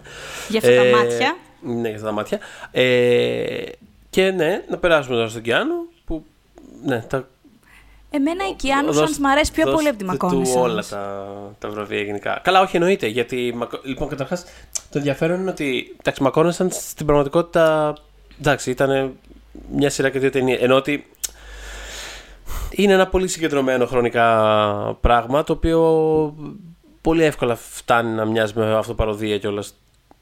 Έτσι, με παροδία του εαυτού του, κάπως. Ήταν ένα Πλέον- πολύ συγκεκριμένο πράγμα που έκανε. Δηλαδή, ξέρω εγώ, ναι, εντάξει, δεν. δεν... Και στην τελική, ε, εμένα μια χαρά μ' άρεσε και ο Μακόνη και ο Μακόναχη τον. Ε, Των και Romcoms. σ- Και τον Ρόμκομ και στις αχλαμάρες που είχε κάνει, μια χαρά ήταν.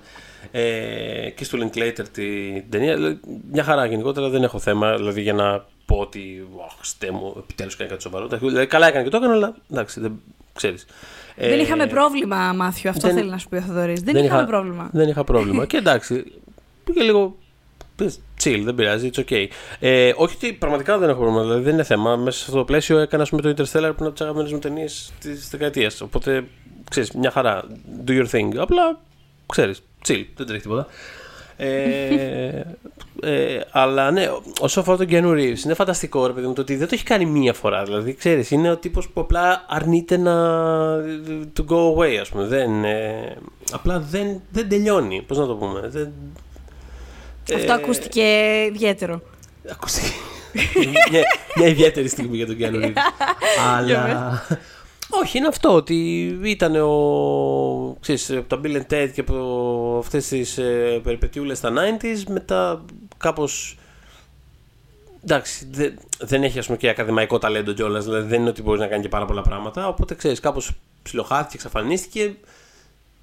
Σκάει το Matrix που δεν είναι απλά ότι επανήλθε, είναι ότι επανήλθε με ένα Πυροβολώντας. όχι απλά career defining, με ένα πράγμα το οποίο άλλαξε το industry. Δηλαδή ξαφνικά είναι ο Keanu Reeves και δεν είναι απλά ότι Α, γύρισε. ε, I'm thinking I'm back. Ε, γύρισε. Ήρθα με και ένα σας πράγμα άλλαξα το τη οποίο, μοίρα. α, Ναι. Άλλαξε τα πάντα. Και μετά, ε, ξέρεις, κάπως ξαναφεύγει σιγά σιγά και σκάνε τα, τα John Wick. Τα John Wick. Πάλι είναι κάτι το οποίο ξέρεις, δεν είναι τόσο defining όσο το Matrix προφανώς, αλλά είναι και πάλι ένα, ένα κομμάτι ας πούμε, ε, πώς το λένε, χολιγουδιανού, χολιγουδιανής περιπέτειας το οποίο ε, ε, έχει αφήσει το, το στίγμα του και είναι πάρα πολλές οι ταινίες πλέον που θέλουν να μοιάζουν με τον John Wick. Ναι, και γι' αυτό και οι σκηνοθέτες που έχουν ασχοληθεί με το franchise ε, τσιμπήθηκαν από άλλα Ακριβώς. πολλά, σε άλλα πολλά project. Γιατί Ακριβώς. θέλουν αυτούς τους ανθρώπους να κάνουν τέτοια πράγματα. Και, και η λογική αυτή του, του, του ότι έχει αξία στην περιπέτεια, ε, να, δηλαδή έχει σημασία η, η ιδέα που βρίσκεται πίσω από την ίδια τη δράση και η σωματικότητα της δράσης, το οποίο είναι κάτι που λείπει πάρα πολύ από τη Marvel, ας πούμε, που συζητάγαμε προηγουμένως Ναι. και γενικότερα από Ναι, ναι. μεγάλα ε, blockbuster. Ε, και είναι πολύ σημαντικό. Το, το, το John Wick βοήθησε πάρα πολύ για να δοθεί σημασία σε αυτό εκ νέου στην, ε, ας πούμε, στην αμερικάνικη παραγωγή. Οπότε ε, πάλι έφερε και ο, Τζο- και ο, και ο Keanu Reeves είναι φανταστικός ε, πώς είναι φανταστικό όχημα για αυτό το πράγμα κιόλας. Γιατί ε, παίζει τόσο πολύ με το σώμα του και με την ενέργειά του και όχι ας πούμε με τις λέξεις. Γιατί δεν, Ναι. δεν μπορεί, δεν, δεν είναι αυτός ο ηθοποιός ρε παιδί μου. Αλλά δι- δίνει πάρα πολύ ας πούμε τ- τ- την, όλη του την παρουσία, το, το, το σώμα του και την κίνησή του και την, ε, την, ε, την εκφραστικότητά του σε αυτού του τύπου της ε, πώς λένε, την ερμηνεία σώματος. κατά κάποιο Εν τω τρόπο. μεταξύ, νομίζω μια πολύ βασική διαφορά μεταξύ των δύο αναγεννήσεων, ας πούμε, μεταξύ Μακόναχη και, και Reeves, είναι ότι ο Μακόναχη είχε, είχε μπει στα μετώπιστα από δική του επιλογή, όπως το έχει πει 100 φορές, γιατί ήθελε να σταματήσει να τους στέλνουν σενάρια ρομαντικών κομεντί. Οπότε αποφάσισε ότι εγώ δεν θα είμαι σε καμία, Ναι. μέχρι να αρχίσουν να μου στέλνουν άλλα πράγματα. Το οποίο σιγά σιγά άρχισε να γίνεται, αλλά εκεί είχε γίνει το break. Η, ο Ρίζ από την άλλη, ο οποίος μόνο, μόνο το 11 νομίζω δεν είχε κάνει απολύτως τίποτα. Δεν έχει ξέρω εγώ κανένα credit, τίποτα, τίποτα. Ούτε μεταγλώτη, ούτε ε, dubbing, συγγνώμη, ούτε Ναι, τίποτα. ναι. Ε, δηλαδή δούλευε πιο σταθερά. Ε, ίσα ίσα ο άνθρωπος έλεγε στις πολύ αραιέ τότε συνεντεύξει που του έπαιρναν, ε, γιατί δεν ήταν hot όνομα, οπότε δεν τον αναζητούσαν ιδιαίτερα, ότι δεν μ' αρέσει η κατάσταση. Δεν χαίρομαι που δεν με προσλαμβάνουν όπως πριν. Δηλαδή θέλω, να, θέλω να είμαι εκεί έξω, θέλω να δουλεύω, γουστάρω τα blockbuster, θέλω να. Δηλαδή, κατάλαβες. Οπότε όταν τελικά του κάτσε το πράγμα, ε, χαίρεσε διπλά, γιατί ήταν πολύ. Ναι, ρε παιδιά, ο Κιάνου Ρίβς πώς τολμάτε τόσο καιρό, κατάλαβες. Ενώ ο Μακόναχη ήταν δική του. Ήθελε απλά να, αρχι- να τον πάρουν σοβαρά σε οικά. Αυτό. Δεν Εντάξει, όχι, ήταν ότι. Χαίρομαι, Ναι. χαίρομαι πολύ για το Reeves γιατί υπάρχουν αυτά τα συγκεκριμένα πράγματα τα οποία τα κάνει πάρα πολύ καλά, τα οποία έχουν αξία πάρα πολύ στο σινεμά. Γιατί μου αρέσει πάρα πολύ το σινεμά της, της κίνησης ούτως ή άλλως και είναι κάτι το οποίο το εκπροσωπεί πολύ καλά ο Keanu Reeves και χαίρομαι πάρα πολύ που έχει βρει ας πούμε τη θέση του σε αυτό το πράγμα. Ε, γιατί είναι, πάντα ήταν cool με έναν τρόπο καθόλου βεβαιασμένο. Και Ακριβώς χαίρομαι- καθόλου βεβαιασμένο, όπως το λες. και χαίρομαι που υπάρχει, έχει μια ωραία ενέργεια και χαίρομαι που υπάρχει και καθώς όλα δείχνουν, είναι κιόλας ένας υπέροχος άνθρωπος. Κιόλας που χαίρομαι ακόμα περισσότερο. Είναι ένα γλυκύτατος άνθρωπος τέλος πάντων. Έτσι φαίνεται. Δεν ξέρω. Δεν το ξέρω προσωπικά. Έτσι φαίνεται. Έτσι αλλά φαίνεται. έτσι φαίνεται. Μην το ματιάσουμε. Αλλά. Γενικά, Και με- βέβαια, αυτό πήγα να σου πω. γενικά Με όλα είναι μια αυτά που παρουσία ακούμε. Που χαίρομαι που υπάρχει και τα πάει καλά και κάνει ωραία πράγματα. Όχι, όχι με την έννοια του Α, καλά τα κατάφερε. Έτσι, πατροναριστικά. Κάνει όντως ωραία πράγματα που του ταιριάζει. Έχει βρει το, το, το χώρο του και του δίνει και καταλαβαίνει και μπράβο του, ας πούμε αυτό. Ε, ε, ε, ελπίζω να μην ακούσουμε καμιά καφρίλα καμιά ώρα, γιατί είναι από αυτούς τους 5-6 που μας έχουν μείνει. δηλαδή, πραγματικά, κάθε φορά που ακούω κάτι καινούριο, Αχ, μην είναι ο Κιάνου Ρίβς, μην είναι ο Κιάνου Ρίβς. Γιατί εντάξει, δεν είναι, είναι πολύ επικίνδυνο να επενδύεις σε άνθρωπους που δεν γνωρίζεις. Ναι, ναι. Οπότε, ναι, ας απομακρυνθούμε από αυτό. Ε, μ, το άλλο comeback που θέλω να αναφέρω είναι σκηνοθετικό. Το φίλο μας τον ε, M. Night Shyamalan, που είναι φίλος αυτού του podcast, είναι και τα credits μας. Ναι, ναι. Ε, μ, ε, ε, δεν ξέρω, ελπίζω με την χλιαρή υποδοχή που είχε το Glass να μην έχει σταματήσει η, πώς να την πω, σιαμα, σιαμαλάνεσανς, δεν ξέρω. Ε, μ, πάντως, Ας, ας μην την πούμε έτσι. Ας μην την πούμε έτσι, όχι. Ε, μ, αλλά ξέρεις, γενικώς είναι ένας σκηνοθέτης που και οι δύο, δημιουργός που και οι δύο εκτιμούμε πολύ, για διαφορετικούς, ε, για, για πολλούς μάλλον λόγους. ναι. Ε, ο οποίος έτυχε σε, μια, σε ένα κομμάτι της καριέρας του τέλος πάντων να κάνει πράγματα τα οποία ήταν πιο πολύ for hire και δεν ήταν τόσο από την καρδιά του. Και όχι, όπως... και, όχι, και αυτά που ήταν από την καρδιά του ήταν Είχανε- misguided σε κάποιο σημείο. σε Ήτανε- κάποια σημεία- Το, το έχουμε αναλύσει, έχουμε μιλήσει γι' αυτό αναλυτικά σε, Ναι, ναι. Σε προηγούμενα επεισόδια. Ίσως για την έκτη αίσθηση θέλω να πω. Για την Πάντως, έκτη αίσθηση, ναι. Έχουμε κάνει μεγάλο επεισόδιο για τον, Ναι, για τον Σιάμαλα. για τον Και υπάρχει και στο One Man ε, μία, Μια συνέντευξη, του συνέντευξη. μεγάλη που, που μιλάει και για τις αποτυχίες του και για το ότι δεν θέλει να σταματήσει να αποτυγχάνει, γιατί μόνο έτσι μαθαίνει ο συγκεκριμένος. Έτσι, είναι μαζόχας, ρε παιδί μου, το έχει φιλοσοφήσει. Σου Ναι. λέει, ξέρεις τι, επειδή αλλιώς δεν, δεν τα παίρνω, ας κάνω βλακίες καμιά φορά. Τι να Ναι, κάνουμε. ναι, ναι. Ε, οπότε, κοίτα, εντωμεταξύ το split είναι που οι περισσότεροι έχουν σαν επιστροφή στο μυαλό.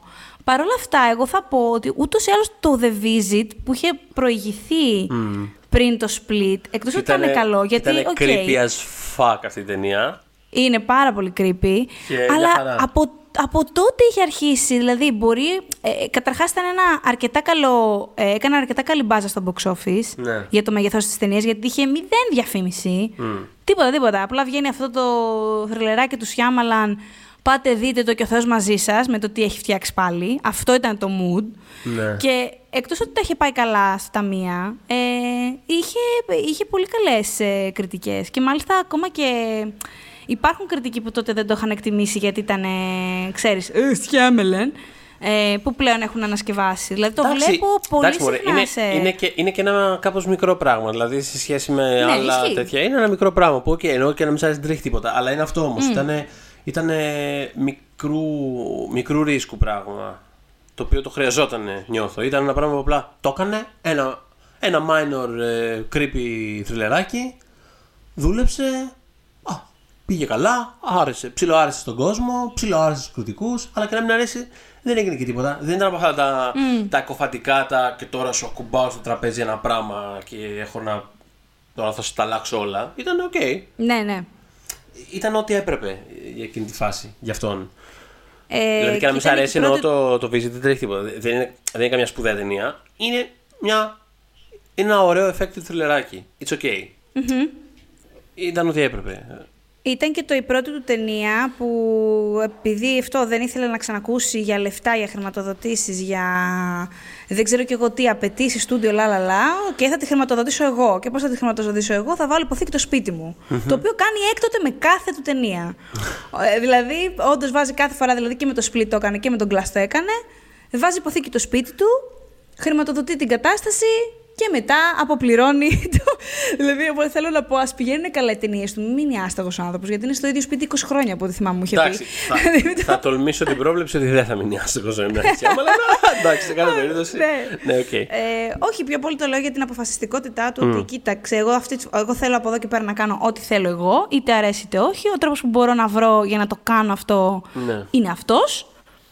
Και τέλος. Δηλαδή, πραγματικά, ό,τι έχει κάνει έκτοτε είναι. Τα στούντιο απλά αναλαμβάνουν τη διανομή. Δεν βάζουν Ε, λεφτά και δεν θα βάλουν λεφτά. Νομίζω το, η μεγαλύτερη στην ουσία ας πούμε, απόδειξη του, του comeback του πέρα από οποιαδήποτε άλλη ας πούμε, επιτυχία στο box office ή οτιδήποτε σε κριτική αποδοχή κτλ. είναι το γεγονός ότι έκανε μια ταινία σαν τον Glass. Δηλαδή αυτό και μόνο δείχνει ότι, ότι, ότι επέστρεψε. Γιατί ήταν για τόσο μεγάλο διάστημα της καριέρας του τόσο ανοιχτός σε επιθέσεις και, σε, και στο να επηρεάζεται από το τι λένε όλοι και πώς δέχονται το έργο του και από ένα σημείο και μετά κάθε ταινία που έκανε ήταν αντίδραση στο Ναι, ναι, πώς ναι. ε, αποδεχόταν ο κόσμος στην προηγούμενη Πω, πω, ναι.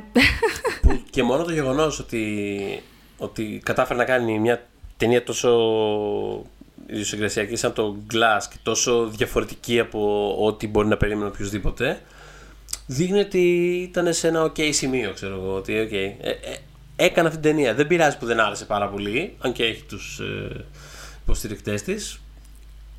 Εμείς. Ανάμεσα σε αυτούς και εμείς. ναι, ναι, ναι. Αλλά αυτό νομίζω περισσότερο από οποιαδήποτε μεμονωμένη επιτυχία το γεγονός ότι έφτασε σε ένα σημείο που είχε και το, και το capital, ε, και δεν εννοώ μόνο χρηματικό, το capital το, μέσα στο industry, ότι ξανά θα κάνω αυτό το πράγμα, ένα τόσο blank check πράγμα που απλά θα το κάνω και δεν θα μου πει κανείς τίποτα που θα το κάνω. Και ας μην αρέσει, δεν πειράζει, εγώ θα το κάνω. Το ότι έφτασε ξανά σε αυτό το σημείο δείχνει ότι κατάφερε να επιστρέψει τέλος πάντων. Ναι. Και χαιρόμαστε πάρα πολύ γι' αυτό και ό,τι και να κάνει άλλο θα χαρώ πάρα πολύ να το δω και δεν πειράζει και, και, και μπουρδες να κάνει που θα ξανακάνει μπουρδες. Δεν- Δηλαδή είναι τόσο, Ναι, ρίσκι, μωρέ. είναι τόσο ρίσκι τα πράγματα που κάνει και τόσο περίεργα που προφανώς πολλά θα καταλήξουν να είναι μπουρδες. Δεν πειράζει όμως, εγώ χαίρομαι που he's back και φαίνεται να το Να απολαμβάνει. το απολαμβάνει, ναι. Και να μην Α, φοβάται ας πούμε αυτό. Ένα τελευταίο πράγμα μόνο, ότι στο τέλος, ότι όταν, είπε ότι όταν διάβασε τις ε, κριτικές του Glass, είχα διαβάσει μια συνέντευξη του αφού είχε κυκλοφορήσει η ταινία, ε, είχε κλάψει. Εντάξει, λογικό. είναι. Δεν θέλω. Ναι, μην τον κλαις. ήθελα, ξέρεις τι, τον ήθελα πιο αλέγρο. Του τύπου, ναι. σε άλλο αυτό. Ναι, Με όχι, ενοχλεί δεν- που δεν είναι. δεν τον είναι. θέλω πιο αγέροχο. Τέλος πάντων, Δεν είναι ευαίσθητος αυτός ο πολύ. άνθρωπος, Είναι ευαίσθητος πάρα είναι πολύ. Αλλά τ- τώρα φαίνεται μια χαρά. Δηλαδή τώρα που το, το γυρνάει, τελείωσε αυτό που γύριζε. Τώρα το γυρνάει, κάτι γυρνάει τώρα. Κάπου το Νομίζω θυμάμαι- ακόμα. Κάτι γυρνάει τώρα. Το θυμάμαι στο Twitter να ποστάρει κλακέτες. Μια χαρά φαίνεται. Χαρούμενος. Μια χαρά. Μου Πολύ είχε, ωραία. μου είχε πει στη συνέντευξη ότι ήξερε ήδη τα επόμενα δύο του project. Οπότε Πολύ ξέρει ωραία. ακόμα και το επόμενο μετά από Ωραία, αυτό. ωραία. Το, το Τέλεια. έχει στρώσει, ναι. ναι, ναι. Τέλεια. Πάμε, προχωράμε Ε, δυνατά. Night, δεν ακούμε κανέναν. Ε, μου. Έτσι ακριβώς. Αυτά που προχωράνε επίσης πάρα πολύ δυνατά και δεν φαίνεται να, να, να σταματάνε παρά την επέλαση των 90s, είναι τα 80s, δηλαδή. ε, φοβερό comeback ε, δεκαετίας και μέσα σε αυτήν είδαμε και, και κάποιες ακόμα νεκραναστάσεις καριέρας, όπως της Winona Ryder και του Michael Keaton. Ε, κάπως πήγε μαζί. Ε, του Keaton βέβαια εντάξει, ήτανε... Ε, θέλω να πω η Ryder έκανε, ε, επειδή επέστρεψε με το Stranger Things, Mm. Εντάξει, είχε κάνει βέβαια και το Black Swan πριν, το οποίο πολύ το είχαμε πει, ο άντε ναι. να τι ήρθε. Εντάξει, το Stranger Things είναι μια πραγματικά τεράστια επιτυχία. Ε, οπότε εκείνη πρωταγωνίστηκε σε κάτι που λαμβάνει η χώρα στα 80's. Ε, ναι. εντάξει, ναι, του Κίτον ήταν λίγο πιο ε, λίγο διαφορετικά τα πράγματα.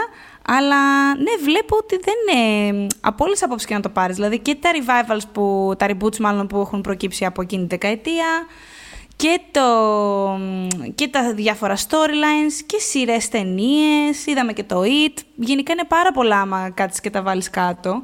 Ε, το οποίο είναι και πάρα πολύ φυσιολογικό γιατί αυτά τα πράγματα κάνουν συγκεκριμένους κύκλους. Δηλαδή θέλω να πω κάποια στιγμή στο βαθύ μέλλον, αν δεν, μας, αν δεν εκραγεί ο πλανήτης και δεν μας σκοτώσει όλος ο κορονοϊός, θα ξανάρθουν τα 80 σε, ξέρω εγώ, 60-80 χρόνια από τώρα. Δεν είναι... Και πολλά λέω, πάρα πολλά λέω βασικά αλλά ναι, μεγάλο, μεγάλο ξεκίνησε σαν trend. Θυμάμαι δηλαδή και όταν είχε, όταν είχε βγει το, το Stranger Things, το οποίο είχε σκάσει μέσα στο καλοκαίρι. Και ήταν πραγματικά. ήταν word of mouth όσο μπορεί ναι, να είναι κάτι. Ήταν μέσω του... Δεν, δεν, το, δεν ήταν κάτι που το περιμέναμε δηλαδή. Ήταν απλά ξαφνικά έγινε ένας χαμός. Ακριβώς και θέλω να πω ότι τα είχαμε γράψει στο One Man βέβαια, 100 uh-huh. φορές. Τρεις θυμάμαι συγκεκριμένα ότι έρχεται αυτό και είναι ερωτική επιστολή στα AIDS και έχετε το νου σας γιατί είναι η Winona Ryder μέσα. Τα είχαμε πει. Εντάξει, δεν μπορούσαμε να προβλέψουμε κανείς ούτε το Netflix τι θα γινόταν με τη σειρά. Ε, αλλά είχε ξεκινήσει σαν. Ξέρεις, είχε συμπίψει με πράγματα όπως ας πούμε τα χελονόνετζα και άλλα πράγματα που είχαν γίνει σαν reboot, στη, στη μορφή του reboot μάλλον και mm. είπαμε «Α, τα 80s, ξέρεις. Ήταν πάνω στη φάση, του, ήταν πάνω στη φάση του Ghostbusters του Paul Feig επίσης και αυτό δηλαδή μπράβο, ήταν μπράβο. Ακριβώς. Και μέσα σε 6-8 μήνες τότε, δηλαδή το 16, είχε γίνει χαμός. Δηλαδή πράσινο φως σε πολλά πράγματα που είχαν να κάνουν με τα 80s και μέχρι σήμερα. Δεν ναι. έχει σταματήσει δηλαδή αυτό. Παρότι όντως επέστρεψαν τα 90s, κυρίως εντάξει, στη μόδα και αλλού, αλλά ναι, κυρίως ε, ακόμα, ακόμα χτυπάει. Είναι στο ρυθμό των 80 η φάση. Θα δούμε πώς ε, και πότε θα σταματήσει, αλλά νομίζω ότι. Ε, δηλαδή και η, και η επιστήμη το λέει αυτό, ότι τα, αυτά τα νοσταλγικά μας πιάνουν ανά συγκεκριμένες δεκαετίες. Είναι συγκεκριμένος ο κύκλος που ακολουθούμε. Ναι, και η ανθρωπότητα. Ειδικά τώρα όμως κάπως πιστεύω έχει να κάνει και πάρα πολύ με το πόσο σκατά είναι γενικότερα η φάση. Δηλαδή δεν είναι, δεν είναι τυχαίο ότι ε, αυτό το πράγμα συμπίπτει τόσο, τόσο πολύ, ας πούμε, για παράδειγμα, με την ε, περίοδο Τραμπ στην Αμερική. Ε, ναι. Θυμούνται, βρίσκουν τα. Και τα ε, πώς το λένε, και γιατί είναι σημαντικό επίσης ότι αυτή η επιστροφή των AIDS έχει γίνει ε, αφήνοντας πίσω πάρα πολύ οποιαδήποτε, ας πούμε, οποιοδήποτε πολιτικό ή κοινωνικό ε, context. Δηλαδή είναι μόνο ξεδιαλεγμένα ξέρεις, τα πέντε χαρούμενα στιγμιότυπα. Χωρίς, ναι, ναι, ναι. Χωρίς, ε, πώς να το πω, χωρίς το Ρίγκαν από γύρω. Πώς να το πω, είναι ξεκομμένα πέντε πράγματα, πέντε φλασιές ε, αναμνήσεων. Ότι α, ήταν ωραίο όταν ήμουν ένα παιδί ε, και άκουγα αυτό στο ράδιο και στα προάστια η φάση ήταν αυτή. Τέλος, δεν έχει σημασία οτιδήποτε άλλο συνέβαινε στην κοινωνία. Έχουμε... Ε, αυτό το πράγμα απλά αναπαράγεται ξανά. Είναι βασικά αυτό που, αυτό που είπε το Σαν Τζουνιπέρο. Ήταν δηλαδή. Γι' αυτό και ήταν τόσο. Για μένα κομβικό, πώς λένε, κομβική σημασία επεισόδιο. Γιατί... Ναι, σε εκείνο το timing κιόλας, ναι. Σε εκείνο το timing, γιατί ήταν ταυτόχρονα κομμάτι της ε, αναβίωσης των 80's, αλλά τη σχολίαζε κιόλας με έναν κάπως πιο ε, υπαρξιακό τρόπο, τέλος πάντων. Το ότι εξερευνούσε κάπως και το τι σημαίνει όλο αυτό το πράγμα και ναι. την, ε, την ασφάλεια και κάπως και την, ε, και την υπόγεια θλίψη που υπάρχει κάτω από την επιφανειακή αυτή χαρά και ε, αυτής της επιστροφής στο, στο γνώριμο. Αλλά. Αυτό ναι. το βλέπουμε μόνο σε πράγματα τα οποία βα- βάσει concept ανα, αναγκαστικά αναγκάζονται, πρέπει να αναφέρουν την κατάσταση τότε, όπως ας πούμε στο Pose, δηλαδή προφανώς πρέπει να... Ε, Το Pose είναι άλλο πράγμα, ναι, εννοείται. Ναι, είναι άλλο πράγμα. Ναι. Είναι στα 80s μεν, αλλά επειδή διαχειρίζεται την κρίση του AIDS, ε, π- ναι, ανακατεύεται σε αυτό. Χωρίς φυσικά να χάνει τα χρώματά του, έτσι, όλα, όλα το, το, το fun δεν το χάνει, αλλά ε, μ, γενικά, α, νομίζω ότι, όχι νομίζω, σίγουρα, η, στο Wonder Woman το 2, το οποίο θ- θα είναι στα 80s, ε, έχουν αναφέρει ότι, εντάξει, στο, στο σημείο που μπορεί να το κάνει αυτό μια, μια τέτοια ταινία, Ναι. ε, πρόκειται να σχολιαστεί κάπως ε, ε, ο καταναλωτισμός της εποχής και το ότι νόμιζαν όλοι ότι ζουν τη δεκα, δεκαετιάρα της ζωής τους, ας πούμε. Μμ. Και δεν ήταν ακριβώς έτσι τα πράγματα. Αυτό το, έχω μια περιέργεια. Δηλαδή θέλω να δω πώς το εννοεί αυτό το πράγμα ε, πρακτικά. Μμμ, Ε, Εντάξει, να δούμε. Ναι, αν, αν θα συνεχίσει αυτό που λες, ότι α, ξέρω εγώ, παρτάρες, αλλά δεν κοιτάμε και τι, τι άλλο γίνεται γύρω-γύρω. Ε, μια άλλη έτσι επιστροφή και από τα 80s, I guess, γιατί η δεύτερη ταινία στα 80s ήταν, είναι του, του Luke, του, του Skywalker, του Skywalker, τον οποίο δεν ήθελα να τον ξεχάσω γιατί απλά θέλω πάρα... Τι ήταν αυτό, τι είναι αυτή η Τίποτα. ανάσα, τι είναι αυτό, τι, τι άκουσες Star Wars και θλίψη ναι, ναι. με η καρδιά σου.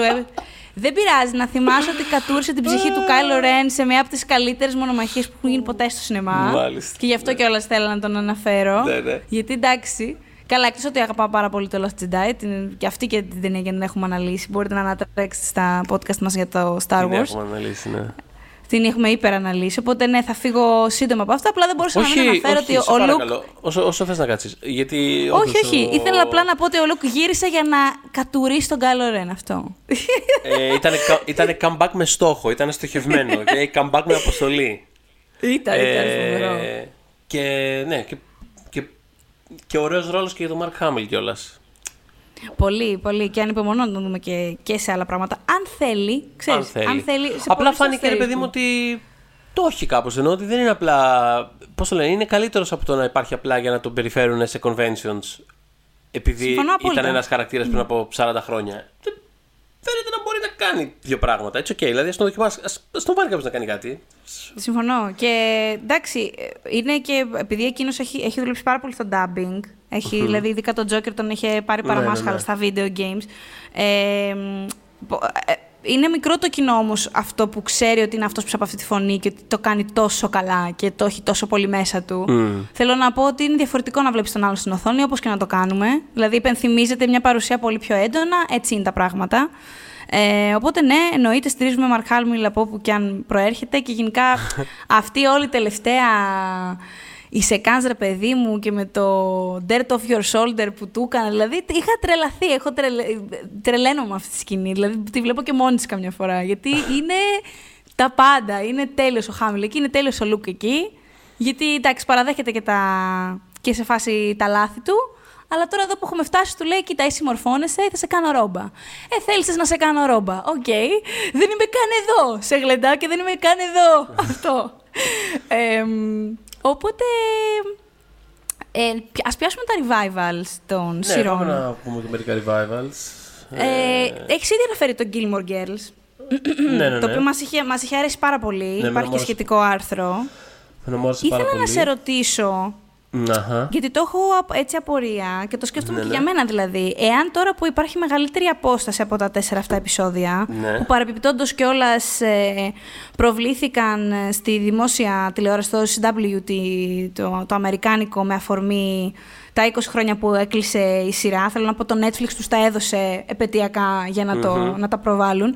Ε, μ, αν τώρα που υπάρχει αφ- απόσταση, πιστεύεις ότι, πώς να σου πω, σ' αρέσει το ίδιο πως άρεσε τότε, πιστεύεις ότι θα άλλαζες κάτι, καταλαβαίνεις καλύτερα ίσως κάποια παράπονα που Ω, είχαν πω- κάποιοι φαν ή όχι, δηλαδή Όχι, πώς όχι, δεν νομίζω ότι μου είχε αλλάξει κάποια γνώμη. Δηλαδή, εξ αρχής υπήρχαν κάποια πράγματα τα οποία μου φαινόντουσαν ε, φλίαρα. Δηλαδή, προ- εξ αρχής δεν ήταν ένα προφανώς τέλειο πράγμα.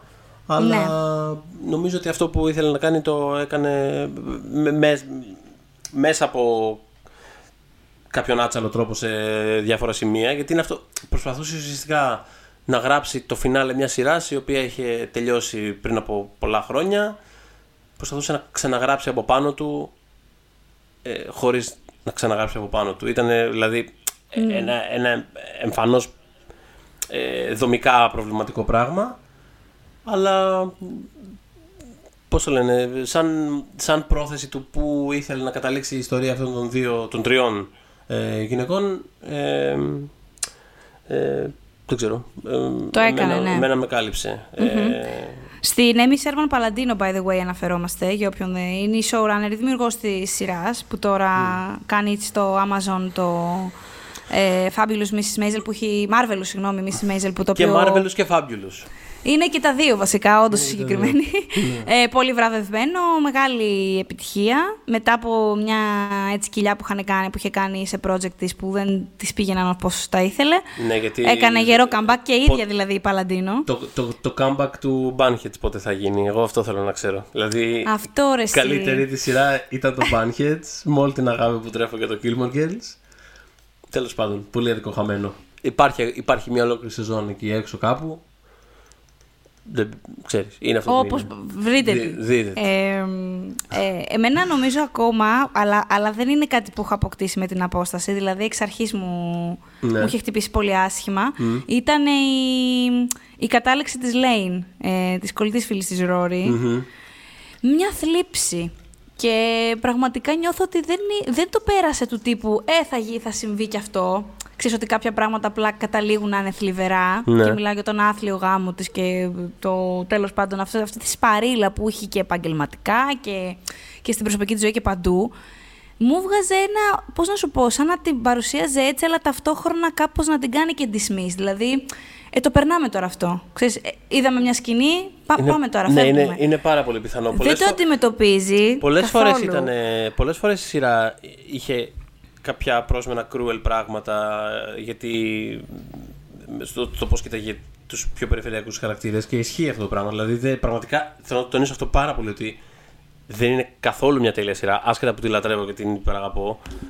Ε, Άλλο αυτό. Ναι, εννοείται, την αγαπάμε. Πάρα Και πολύ. το ίδιο κιόλας. αυτό ισχύει και για αυτή την, ε, αυτό το, το φινάλ ουσιαστικά. Δεν είναι ούτε reboot, ήταν ούτε τίποτα τέτοιο. Ήταν απλά ένα Ναι. delayed, ένα delayed finale.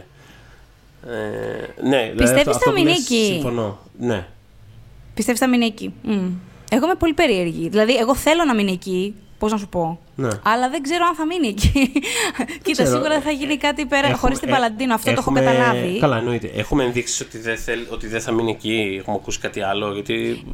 Είναι εδώ και χρόνια όχι. Απλά όταν Ναι. ήταν ακόμα hot και έπαιζε και ήταν σε αυτό, η Palladino δεν το είχε αποκλείσει. Ναι. Δεν το είχε αποκ- αποκλείσει Οκ. για αποκλείσει. Αυτό Ναι, εννοώ. ναι, ναι, ναι, κατάλαβα. Δεν είπε ναι, έχω πράγματα στο μυαλό μου, προχωράμε, θα δούμε. Εμένα μου πολύ φαινόταν, το- μου φαινόταν πάντα ως ότι. Ξέρω, αυτό που πάντα έλεγε ότι ξέρω πώς θα τελειώσει η σειρά, ξέρω τις τελευταίες τέσσερις λέξεις, όλο αυτό το, το πράγμα. Ξέρω ακριβώς κτλ. κτλ. Ναι. Έφυγε απρόσμενα από τη σειρά ένα χρόνο πριν τελειώσει και ένιωθα πάντα ότι αυτό το πράγμα ήταν ένας λίγο δομικά, όπως είπα, τσούμπαλος έτσι τρόπο να γυρίσει και να ξαναγράψει το φινάλε που πάντα είχε στο μυαλό της. Δηλαδή, μου φάνηκε όχι, όχι να επιστρέφει με τη λογική του Α, πάμε να ξαναμαζέψουμε μαζί την ομάδα να δούμε τι θα βγάλουμε. Δεν ήταν ένα τύπο X-Files πράγμα. Που και να. Α ήταν ενώ δεν με νοιάζει, δεν υπάρχει πρόβλημα. Ε, αλλά δεν ήταν τέτοιο πράγμα. Ένιωθα πάντα ότι ήταν. Ότι θέλω να το πάω εκεί που ήθελα να το πάω. Και κάπως μετά. That's it. Δηλαδή νιώθω ότι. Νιώθω να είναι. Να έχει τελειώσει με αυτό. Τώρα ναι, π- ποτέ δεν ξέρεις. Ενώ μπορεί να τη βαρέσεις σε 10 χρόνια και να κάνει ένα revival τύπου. που είναι όλοι αυτοί 15 χρόνια μετά. Whatever. Ενώ ναι, ποτέ δεν ξέρεις. Είπες X-Files. Ναι. Για πες.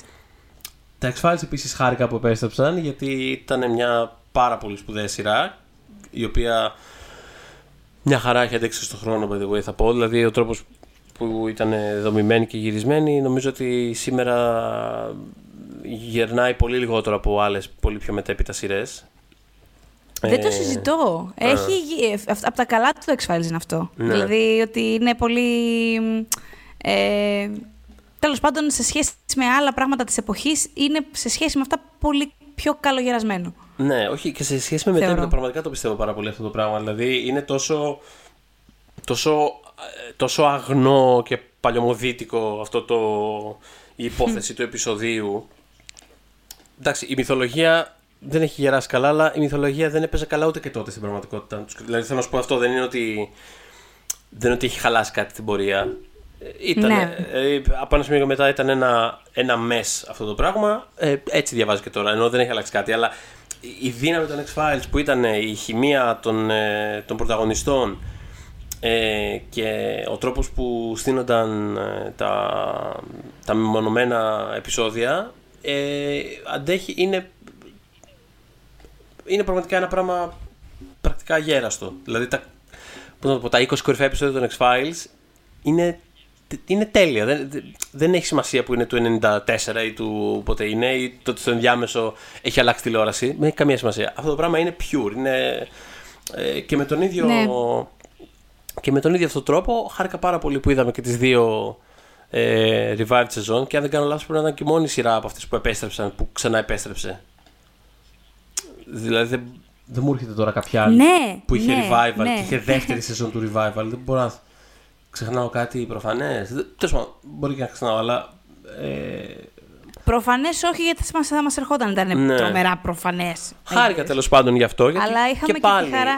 Είχε, ήταν ένα μες κάπως, σε πολύ ευρύτερη τέτοια, αλλά αυτά που δούλευαν από πάντα στη σειρά δούλεψαν και στο Revival. Δηλαδή είχε τα επιμέρους φανταστικά επεισόδια, φανταστικά επεισόδια όμως. Δηλαδή κάθε μία από τις δύο σεζόν είχε τουλάχιστον ένα σπουδαίο επεισόδιο. Η- Η δεύτερη σεζόν είχε και δύο-τρία κιόλας. Δηλαδή, οπότε αυτό και Ναι. μόνο είναι μπράβο. Δηλαδή είχαν κάτι να δώσουν.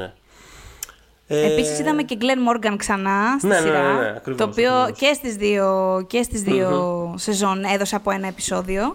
Το οποίο Ε, στη- και στην το πρώτη. έχουμε και αυτό σχολιάσει τότε. Μμ. Ναι. Ναι, ναι, ναι, όχι, το είχαμε πει και τότε. Στην πρώτη σεζόν το επεισόδιο του Μόργαν ήταν κάτι εμφανώς γραμμένο παλιά. Ήταν ένα πράγμα που ξεκάθαρα έβγαλε το σιρτάρι του και το έκανε να ταιριάξει στα X-Files. Το οποίο, οκ, δεν πειράζει, μια χαρά και πάλι. Αλλά στη δεύτερη σεζόν ήταν κάτι. Ξε... Με εξέπληξε ότι ήταν κάτι προφανώς γραμμένο τώρα. Ε, γιατί ναι. μίλαγε για το τώρα πάρα πολύ. Και είχε και άλλα πολύ αφάνταστα επεισόδια. Είχε το επεισόδιο που ήταν σχεδόν όλο ε, σι- silent, ένα σαν σιωπηλό slapstick ε, sci-fi ε, πώς το λένε, με το σπίτι υπό επίθεση, ας πούμε, από την τεχνολογία. Είχε, είχε πολύ ενδιαφέροντα πράγματα. Εντάξει, η μυθολογία του ήταν και πάλι Λέλ. κάτι. Ήταν ένα κάτι. αλλά it's okay, δεν πειράζει. Χάρηκα που επέστρεψε. Έκανε. Ε, ε, πρόσθεσε ρε παιδί μου ωραία πράγματα και στο κάνον της, ε, της σειράς και Νομίζω χάρηκα πάρα κιόλας πολύ που τους ότι ξανάδα αυτούς. Τόσο, η ναι. επιστροφή του των X-Files νο- δεν ήταν τόσο... Δηλαδή, δεν είναι ότι ο- είπε ο κόσμος ή η κριτική ότι ε, είναι χάλια. Μμμ. Υπήρχαν, υπήρχαν επεισόδια δηλαδή που όντως ε, δεν είχαν καλή υποδοχή, αλλά σε γενικές Ναι. γραμμές δεν ήταν αυτό το, το, το συμπέρασμα. Το συμπέρασμα ήταν πάρα πολύ απλό στο. Ναι, ναι τι.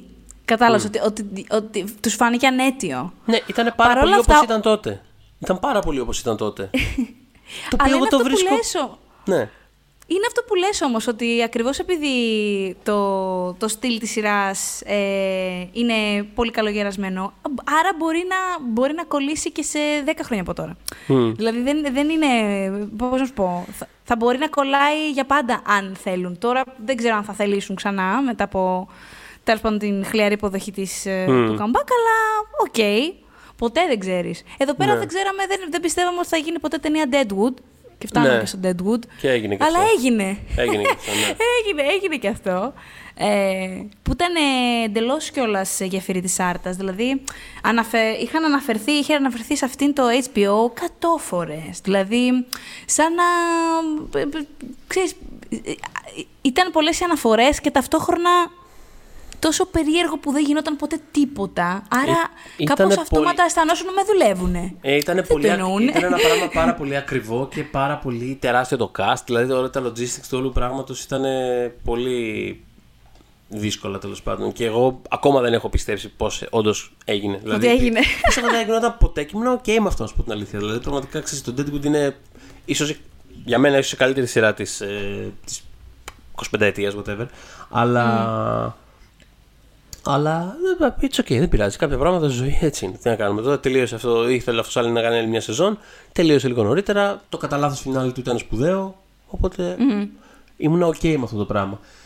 Το ότι μετά από όλα αυτά τα χρόνια έγινε η ταινία, η, η επιστροφή από μόνο του ήταν πολύ συγκινητικό, αλλά ε, και η ίδια η ταινία, δεν ξέρω, τη βρήκα, τη βρήκα πραγματικά σπουδαία. Δηλαδή, εντάξει, εγώ είμαι τεράστιος φαν του, του Mills και του, και του τρόπου με τον οποίο γράφει, οπότε πραγματικά θα μπορούσα να δω. δε- δε- δεν θα είχε κάνει σημασία τι θα ήταν, ρε παιδί μου. Δηλαδή, αν απλά μιλάνε επί δύο ώρες βρίζοντας. Το οποίο θα μπορούσε, θα μπορούσε να συμβεί, by the way. Θα μπορούσε, θα μπορούσε Θα να μπορούσε συμβεί. να γίνει. Ε, για το Deadwood έχουμε αναφερθεί πάρα πολύ εκτενώς στο αφιέρωμα που είχαμε κάνει στη, στη, στην αναδρομή που κάναμε μάλλον για, για το HBO σε τρία προηγούμενα επεισόδια και είχαμε μιλήσει και για το Mills πάρα πολύ, για όλη του την καριέρα, για το τι ήθελε να πετύχει με το Deadwood, ποιο ήταν το νόημα ε, της σειράς. Ε, οπότε σίγουρα να τα ακούσετε αν έχετε περιέργεια, θέλετε να μάθετε περισσότερα ή ήδη αγαπάτε πολύ τη σειρά και μπορεί κάτι να σας έχει ξεφύγει. Έχουμε πολύ ωραία fun facts κλπ. Ε, μ, Και το άλλο Τώρα εκτός άλλη από το- μία- Το άλλο εκτός Ναι, από το πες, συγγνώμη. Deadwood. Ναι, το, το, το άλλο εκτός από το Deadwood, ε, το σπουδαίο ας πούμε revival ήταν φυσικά το Twin Peaks. Το οποίο έτσι. επίσης ε, είχαμε ένα comeback ε, ο- που επιβεβαίωσε την προφητεία της ε, Laura Palmer ε, για τα 25 χρόνια. Αλλά, ναι. αλλά αυτό ήταν ένα. Αυτό ήταν ένα ε, revival το οποίο δεν ξέρω, πραγματικά έπαιξε με τελείως άλλους κανόνες. Δηλαδή, ε, ξεκινώντας, δηλαδή θυμάμαι να, θυμάμαι να είμαι στις κάνες και να βλέπω τα δύο πρώτα επεισόδια και να ξεκινάει και για πάρα πολλή ώρα να είμαστε πάρα πολύ ανήσυχοι ως προς το τι είναι αυτό που βλέπουμε. Γιατί ξεκινάει πάρα πολύ περίεργα και δεν έχει καμία. ε, ε, Αρχικά, ας πούμε, δεν, δεν θυμίζει σε τίποτα αυτό που έχεις αφήσει πίσω. Ε, και μετά σιγά σιγά ξαναεισάγει κάποιους χαρακτήρες και τ- τα περιβάλλοντα της παλιάς σειράς, αλλά με έναν τρόπο που τα κάνει να φαίνονται από μινάρια, ας πούμε, και αυτά. Είναι, πάρα, είναι Ακριβώς. πάρα πολύ, πάρα πολύ ε, πώς το λένε, απόκοσμο αυτό που κάνει με- ο Λίντς με τη, με τη σειρά. Δηλαδή είναι οι ίδιοι άνθρωποι στα ίδια σημεία 25 χρόνια μετά κάνουν τα ίδια πράγματα, τις ίδιες κινήσεις. Και είναι και πολύ βίαιο, έτσι. Πάρα, Ενώ πάρα πολύ και βίαιο. Πάρα είναι πολύ. πολύ βίαιο. Και, Και στη μέσα- λογική του, στη φιλοσοφία του και εναντίον των χαρακτήρων. Είναι πολύ βίαιο. Ναι, και μέσα σε όλο αυτό το πλαίσιο έχει τον, ε, τον χαρακτήρα του Κάιλ Μακλάχλαν, ο οποίος ξαναγεννιέται από την αρχή, ας πούμε. Το οποίο είναι πάρα πολύ γλυκό και πάρα πολύ αστείο και συγκινητικό. Και πάλι είναι πάρα πολύ βίαιο μέσα σε αυτόν τον κόσμο, ας πούμε, να ξαναγεννιέται από την αρχή. Γενικά η σειρά έχει πάρα πολύ να κάνει με, με τη γέννηση και την αναγέννηση ούτως Ναι. ή άλλως. Οπότε τέριαξε πάρα πολύ με την ε, ίδια της την επιστροφή. Ε, και γενικά, εντάξει, είχαμε ένα πράγμα το οποίο ο David Lynch είχε να κάνει ταινία δεν ξέρω πόσα χρόνια. Απλά. Απλά. Ε, απλά επειδή Έφτιαξε ζου- μια ταινία από πολλά επεισόδια. Έφτιαξε μια, ένα 18ωρο πράγμα το οποίο είναι τόσο αδιανόητο ότι συνέβη αυτό το πράγμα. Ότι δηλαδή κάποιος του είπε. Οκ, sure, κάντο, πάρτο. Ναι. Κάντο. Και, και, και Κάντο. γιατί όχι, ας πούμε. το έκανε και το. Δεν, δηλαδή πραγματικά είναι από αυτά τα πράγματα που απλά γίνανε και κάπως χαίρεσαι που γίνανε. Δεν, είναι- δηλαδή δεν, δεν, δεν είναι δυνατόν να α- ακολουθηθούν ας πούμε, από κάποιο. Δεν υπάρχει κάτι παρόμοιο, κάτι παρεμφερές, ούτε είναι κάτι που θα ξαναγίνει. Δεν είναι... Απλά έγινε. Ήταν μια σπίθα και απλά έγινε. Ήταν κάπως. και πραγματικό. Ήταν και πραγματικό event όταν συνέβη. Δηλαδή ήταν event της τηλεόρασης, ρε παιδί μου. Είναι κάτι πολύ πολύ μεγάλο που βλέπουμε. Ε, όπως ήταν βέβαια και χωρίς να το ξέρουν τότε το original ε, Twin Peaks. Ναι, ναι, δηλαδή ναι, ναι. θέλω να πω εκείνο το Twin Peaks έγινε event όσο έπαιζε. Αυτή τη... και επηρέασε τόσα πράγματα και επηρεάζει ακόμα. Ναι. Αλλά αυτό ρε παιδί μου ήταν, ξέρεις, από την ώρα της ανακοίνωσής του μέχρι που όντως είδαμε ότι συμβαίνει και δεν, δεν το έχουμε φανταστεί, ε, ήταν πάρα πολύ think. Και νομίζω είναι ακόμα. Δηλαδή, αυτό που λες, υπάρχει αυτή, αυτή, αυτός ο αέρας γύρω, αυτή η ατμόσφαιρα γύρω από αυτή τη σειρά, ότι wow, έγινε και έγινε και υπό τους όρους του και ήταν Ναι. όλο αυτό το 18ωρο πράγμα. Υπάρχουν Απλά δύο είναι- σαφείς ομάδες. Ναι. Ήταν ταινία ή ήταν σειρά. Έχει πάντα πλάκα αυτό όταν Ναι. το πετυχαίνω στο ίντερνετ. Ξέρεις, Υπάρχει το team movie και team show. Α, εγώ σε αυτό έχω, Ε, εγώ σε αυτό έχω πολύ εντάξει. συγκεκριμένη απάντηση. Ε, ναι. Για πες. Ναι. Α, Ασκέτο, ναι. ναι. Ναι, εννοώ, ναι, είναι. είναι. Ό,τι είναι. Είναι, είναι. Είναι, γενικώς πράγματα. είναι, είναι, είναι αυτό που είναι, ξέρω εγώ, είναι. Θες να το πεις ταινία, θες να το πεις σειρά, θες... δεν με ενδιαφέρει πώς θα το πεις. Δηλαδή, είναι, είναι κάτι. Απλά έχει αυτό, έχει ενδιαφέρον ότι η, η αρχική σειρά είναι κάτι το οποίο ε, επηρέασε τα πάντα. Ε, δηλαδή πήγε την τηλεόραση πάρα πολλά χρόνια μπροστά. Ήταν ένα εξωγήινο πράγμα που απλά ήρθε και τους πήγε όλους μπροστά. Αυτό είναι τόσο διαφορετικό και τόσο μη αγγίξιμο τέλος πάντων και μη αντιγράψιμο που δε, εκ των πραγμάτων δεν θα μπορέσει ποτέ να έχει. Το, έχει εντελώς άλλο effect από αυτό που είχε η, η αρχική σειρά. Δεν γίνεται αυτό το πράγμα να πάει κανέναν ούτε μπροστά ούτε πίσω, ούτε, ναι. ούτε να εμπνεύσει κάποιον. Νιώθω. Δηλαδή είναι τόσο, τόσο μέσα από τις εφιάλτες του David Lynch αυτό το πράγμα και τόσο το, το έφτιαξε ο ίδιος. Έκατσε από πάνω και έφτιαξε 18 ώρες ε, blank check τηλεόρασης χωρίς κανένας να του λέει τίποτα. Δεν ξέρω τι συμπέρασμα μπορεί να πάρει οποιοδήποτε. Ναι, νομίζω το, μόνο, που, το μόνο που θα μπορούσε να κάνει είναι να ε, καθαρά, ξέρεις, ε, στο κομμάτι της παραγωγής κάποια project να γίνονται πιο εύκολα. Το μόνο που θα μπορούσε να κάνει. Γιατί mm. έχεις δίκιο, δεν είναι αντιγράψιμο. Ε, μιλώντας όμως για σειρές που έτσι από τις τάχτες τους, αυτή τώρα που θέλω να αναφερθώ στο Leftovers, παρότι δεν ήταν μια σειρά που πέθανε και ξαναγύρισε, αλλά ο τρόπος που αναγεννήθηκε στη δεύτερη σεζόν του και δεν έγινε ακριβώς μια... δεν έγινε μια άλλη σειρά, απλώς ας σκεφτούμε το εξής ότι ας πούμε το 12 ε, ο Λίντελοφ, που είναι ένας από τους δύο showrunners, τους βασικούς του Lost, έχουμε αναφερθεί πάρα πολύ εκτενώς. Δηλαδή, ε, έχουμε πει κάποια πράγματα, ναι. Δηλαδή, κάποια πράγματα. Ε, Α πούμε, το 12 ήταν σε ένα πάνελ, δεν θυμάμαι τώρα σε ποιο convention που λεγόταν The Art of Being Despised. Θέλω να πω. Ε, εντάξει, με, με τα πολλά ε, γίνεται, έχει μια ιδέα τέλος πάντων την οποία βασίζει σε ένα βιβλίο με τη βοήθεια βέβαια του συγγραφέα, πολύ στενή συνεργασία.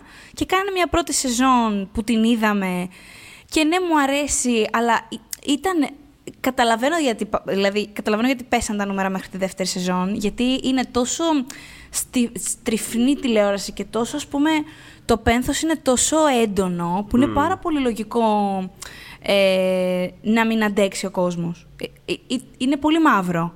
Οπότε είναι κρίμα όμως για όσους το, το άφησαν, γιατί στην, στη δεύτερη σεζόν που η σειρά κιόλας αφήνει πίσω το κομμάτι του βιβλίου, δηλαδή ε, ολοκληρώνεται αυτό, το, ξέρεις, η πηγή ας πουμε και μεταφέρεται και σε άλλη τοποθεσία. Έχει φύγει, φεύγουν από το Μέιπλτον και πάνε στη, στις Νέας Υόρκης, στο Μέιπλτον και πάνε σε μια πόλη του Τέξας με άλλους όρους πια περιβάλλον και ιδέες και η σειρά γίνεται και άλλο πράγμα. Ε, και όντως αναγεννήθηκε από τις τάχτες, γιατί τότε ήταν κιόλας που άρχισε να, να γίνεται, ξέρεις, η σειρά που σήμερα λέμε ε, υποτιμημένο, το υποτιμημένο διαμάντι, ας πούμε, που ξέχασαν τα βραβεία. Mm. Όπως ήταν κάποτε το Wire.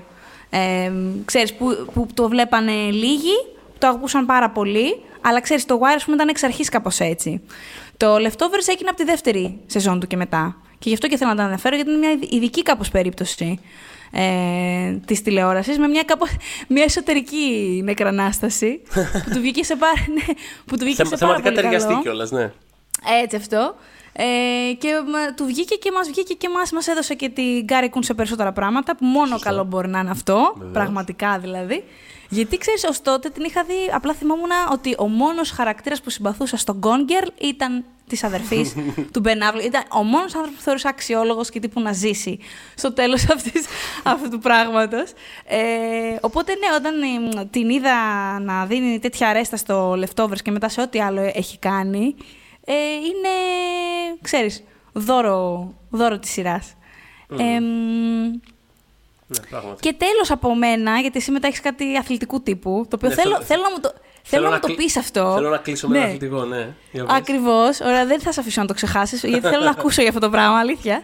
Ε, Μιλώντας για revivals και δεν ξέρω τι, reboots, ε, θέλω να πω ότι το Mad Max δεν επέστρεψε απλά.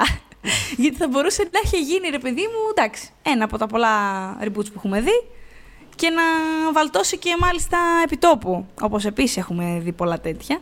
Αλλά δεν είναι ότι απλά γύρισε και ήταν καλό. Γύρισε, ήταν καλό με το Fury Road και ήταν, ξέρω εγώ, είναι μία από τις καλύτερες ταινίες του 21ου αιώνα ως τώρα. Δεν ξέρω μήπως είναι και καλύτερη. δηλαδή, ε, ξέρεις, είναι, είναι σε τέτοιο level. Οπότε Μιλάμε για σάρωμα τώρα, δεν μιλάμε. Ναι, ναι, ναι. Oh, εντάξει, αυτή είναι η περίπτωση που είχε ο άλλος μέσα. Είναι αποτέλεσμα δουλειάς ενός δημιουργού και πάλι, δηλαδή είναι πιο κοντά σε αυτό που συζητάγαμε πούμε, πριν για το, για το Lynch και το Twin Peaks παρά οποιοδήποτε ξέρεις. Α, να γυρίσει η τάδε σειρά. Γιατί νομίζω ότι περισσότερο. Δηλαδή και το Gilmore Girls, ας πούμε. Δηλαδή, που έχουμε συζητήσει. Είναι περισσότερο. Νομίζω οι καλύτερες περιπτώσεις αυτού του πράγματος είναι περισσότερο ένας άνθρωπος ο οποίος πραγματικά θέλει πάρα πολύ και έχει μια πολύ συγκεκριμένη ιδέα για να κάνει κάτι. Ναι. Παρά τα διάφορα. Α, γιατί να μην γυρίσεις και το τάδε. Σουρ.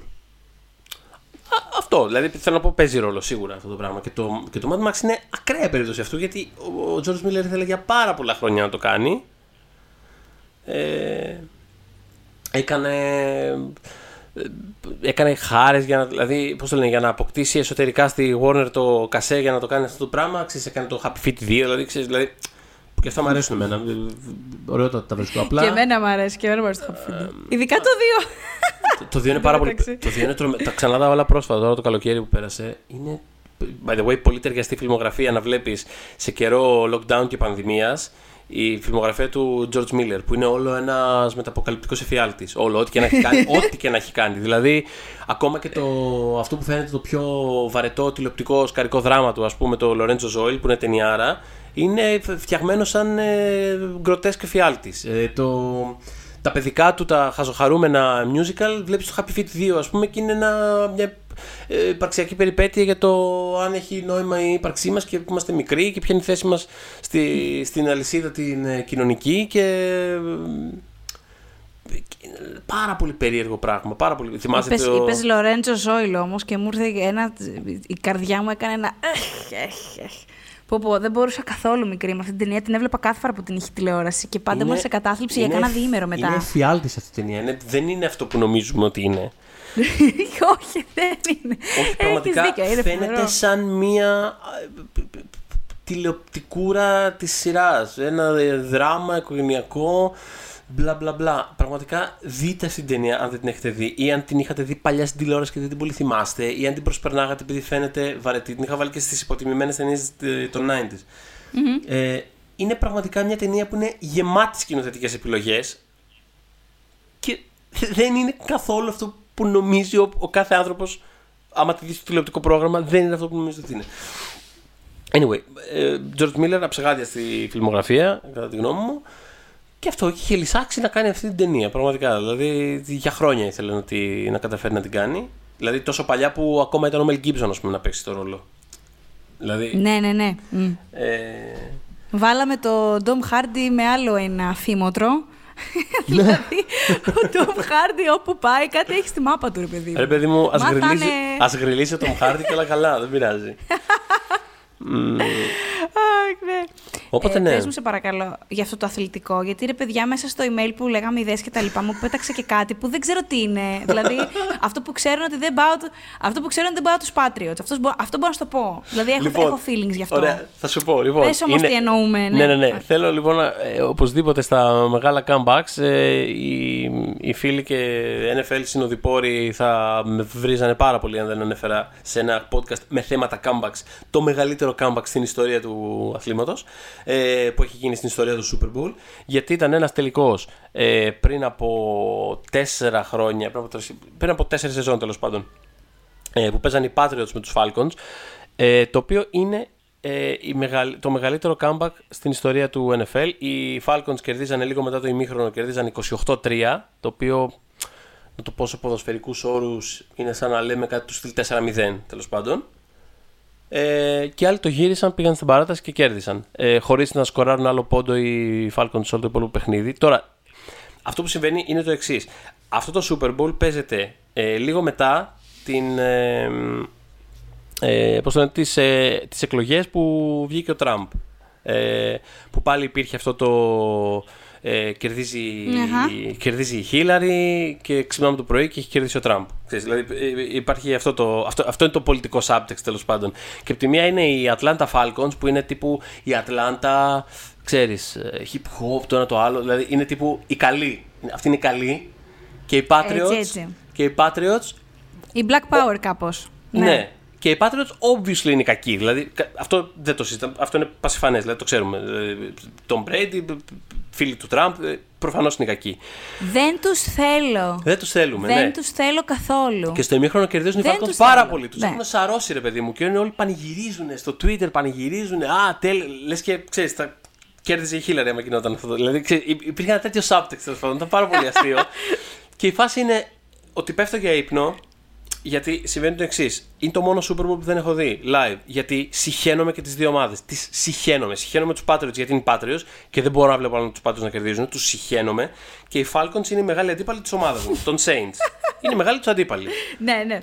Το συχαίνομαι λοιπόν και αυτούς. Είναι οι δύο ομάδες που μισώ περισσότερο στο NFL και παίζανε Super Bowl μεταξύ τους. Και είναι από τη μία. Άμα κερδίσουν οι Patriots, άμα κερδίσουν οι Patriots. Είναι παίρνουν έξαλλος, το... είναι έξαλλος. Έξαλλος, έξαλλος. Είναι... Άμα κερδίσουν οι Patriots, θα πάρουν το 5ο, 6ο, δεν θυμάμαι ποιο ήταν τότε. Είναι τύπου πρώτη, ever. Τελείωσε. Δε- δεν υπάρχει πλέον ε, τέτοιο. Αν κερδίσουν οι Falcons, κερδίζουν ένα Super Bowl. Κρίμα είναι. Μ' αρέσει να μην έχουν κερδίσει ποτέ. Κατάλαβες να σου πω. Και είχα αυτή την κόντρα μέσα μου. Και λέω, να σου πω κάτι. Δεν θα το τραβήξω αυτό το πράγμα. Θα πέσω για ύπνο. Και πέφτω για ύπνο, χαζεύω λίγο πριν κοιμηθώ ότι έχουν πάρει προβάδισμα οι Falcons. Πέφτω για ύπνο και ξυπνάω το πρωί και σαν repeat του Νοέμβρη έχουν κερδίσει οι Patriots. Και είμαι σε φάση πώς είναι δυνατόν να κερδίσουν οι Patriots αυτό το παιχνίδι; το, καλό, το καλό είναι αυτό ότι όταν έχεις να αντιμετωπίσεις ένα παιχνίδι στο οποίο μισείς και τους δύο, είναι το δεν θέλω να κερδίσει κανένας. Αλλά από τη στιγμή που πρέπει να κερδίσει κάποιος, ας γίνει τουλάχιστον με τόσο εντυπωσιακό τρόπο που ένας από τους δύο τουλάχιστον να ξεφτυλιστεί. Οπότε έγινε Α, αυτό μ' το αρέσει πράγμα. πάρα πολύ αυτή η λογική. Έγινε αυτό. Πάρα Οπότε, πολύ. οπότε ξύπνησα το πρωί και είμαι σε φάση. Κατάλαβες, ξύπνησα σε φάση που όπου ένας από τους δύο αυτούς είχε κερδίσει το Super Bowl. Αλλά τουλάχιστον έγινε με τρόπο που ένας από τους δύο το έχασε τόσο εντυπωσιακά που δεν κατάφεραν να ξανασηκώσουν κεφάλι. Από τότε έχουν χάσει πάρα πολλά τέτοια παιχνίδια. Τραυματίστηκαν δηλαδή. Τραυματίστηκαν Τραυματίστηκαν. ψυχολογικά. Αυτό ακριβώς. Και το βρίσκω πάρα πολύ διασκεδαστικό αυτό το πράγμα. Ε, εντάξει. Ε, εν τέλει, ξέρεις, αποδέχτηκα τόσο πολύ την κυριαρχία των Patriots που μετά από δύο χρόνια που ξαναπήγαν στο Super Bowl ήμουν σε φάση, you know what, ας το πάρουνε. Θα έχει πλάκα να το πάρουνε. Α κερδίσουν 18. Δεν πειράζει. Πάμε το Χριστέ παρα... μου. Ας το Όχι. αποδεχτούμε και συνεχίζουμε τη ζωή μας. Οπότε μπήκα σε ένα τέτοιο mindset ε, και ήταν. Χάρηκα πάρα πολύ που έγινε έτσι. Δηλαδή το- το βρήκα, το βρήκα πάρα πολύ διασκεδαστικό, πάρα πολύ αστείο. Με δηλαδή, τι- αυτό, κλαίγα- με τι χαμ- στο, στο Twitter κλαίγαν όλοι αυτοί που πιστεύαν ότι θα πάρουν έτσι εκδίκηση. Άμα κερδίσουν οι Falcons θα πάρουν εκδίκηση για την νίκη του Τραμπ. Δηλαδή ήταν όλο πάρα πολύ αστείο αυτό που είχε συμβεί. Το βρίσκα τι πάρα πολύ χαμόγελο διασκεδαστικό. έχεις. Το τι Ναι. χαμόγελο έχεις. Μιλώντας για κάτι. Με- για δύο ας πούμε ομάδες που τόσο πολύ συχαίνεσαι. Είναι Αυτό, φοβερό. πραγματικά. δηλαδή είσαι σαν τον Τζόκερ. Ε, το βρίσκεις όλο αυτό τόσο διασκεδαστικό και Ναι. μιλάς για κάτι που Αυτό είναι φοβερό. χαοτικό. Είναι, Μόνο συνέβη- εσύ μπορείς να το κάνεις. Συνέβη το χαοτικό πράγμα, όπως είπες, Joker. Ε, I will become the Joker. Είναι αυτό. Είναι, όταν, βγήκε αυτό το, όταν βγήκε αυτό το ζευγάρι του Super Bowl, είναι το κατεξοχήν I will become the Joker συνέστημα. Γιατί, και τι να κάνεις; Γιατί we live in a society. We live in a society. Οπότε ναι, αυτό. Δεν ήθελα να τελειώσει αυτό το επεισόδιο χωρίς να αναφέρω το συγκεκριμένο comeback. Μιλώντας για τους Patriots, ήθελα να πω ότι είχα τσαντιστεί κάποια στιγμή η δικιά μου άχρηστη πληροφορία της ημέρας. Γιατί εγώ κάπως έτσι ασχολούμαι με το NFL. Κάπως ξόφαλτσα καταλήγω εκεί. Ε, μια φορά που, είχε χάσει, που είχαν χάσει οι Patriots και ήταν η Ζιζέλ με, το, με ένα από τα παιδιά τους. Ναι, ναι, ναι. Έχουν δύο ή έχουν ένα. Α πούμε το ένα τέλος πάντων, ε, στο, στο κοινό και την Ναι. έπιασε η κάμερα, επειδή είχε στεναχωρήσει το παιδάκι που χάσε ο μπαμπάς, και λογικό. Ε, είχε σκύψει, ας πούμε, μπροστά του η Ζιζέλ και διάβασαν τα χείλια της και του έλεγε ότι ε, δεν πειράζει που, που έχασε ο μπαμπάς. Κάποιες φορές πρέπει να αφήνεις και τους άλλους να κερδίζουν. και είμαι σε φάση, Όχι, Ζιζέλ, δεν είναι αυτό το ηθικό δίδαγμα. Δεν είναι αυτό. Κάποιες φορές απλά χάνουμε. Εντάξει, ο, ο, ο βλάκας ο άντρας σου έχασε. Α μάθει το παιδί σου κάτι τέτοιο. Για το όνομα τέλος πάντων. Ένα ξέσπασμα για το μεγαλύτερο μοντέλο των εποχών, I guess. Αλλά θέλω να πω ότι. Ζιζέλ μου. ότι Ζιζέλ. Ζιζέλ, σε σέβομαι πάρα πολύ, αλλά κρατή παρόλα πέταξες. Πραγματικά ωραία μαθήματα. Anyway, τσαντίστηκα τώρα. τσαντίστηκα πάλι εκ νέου.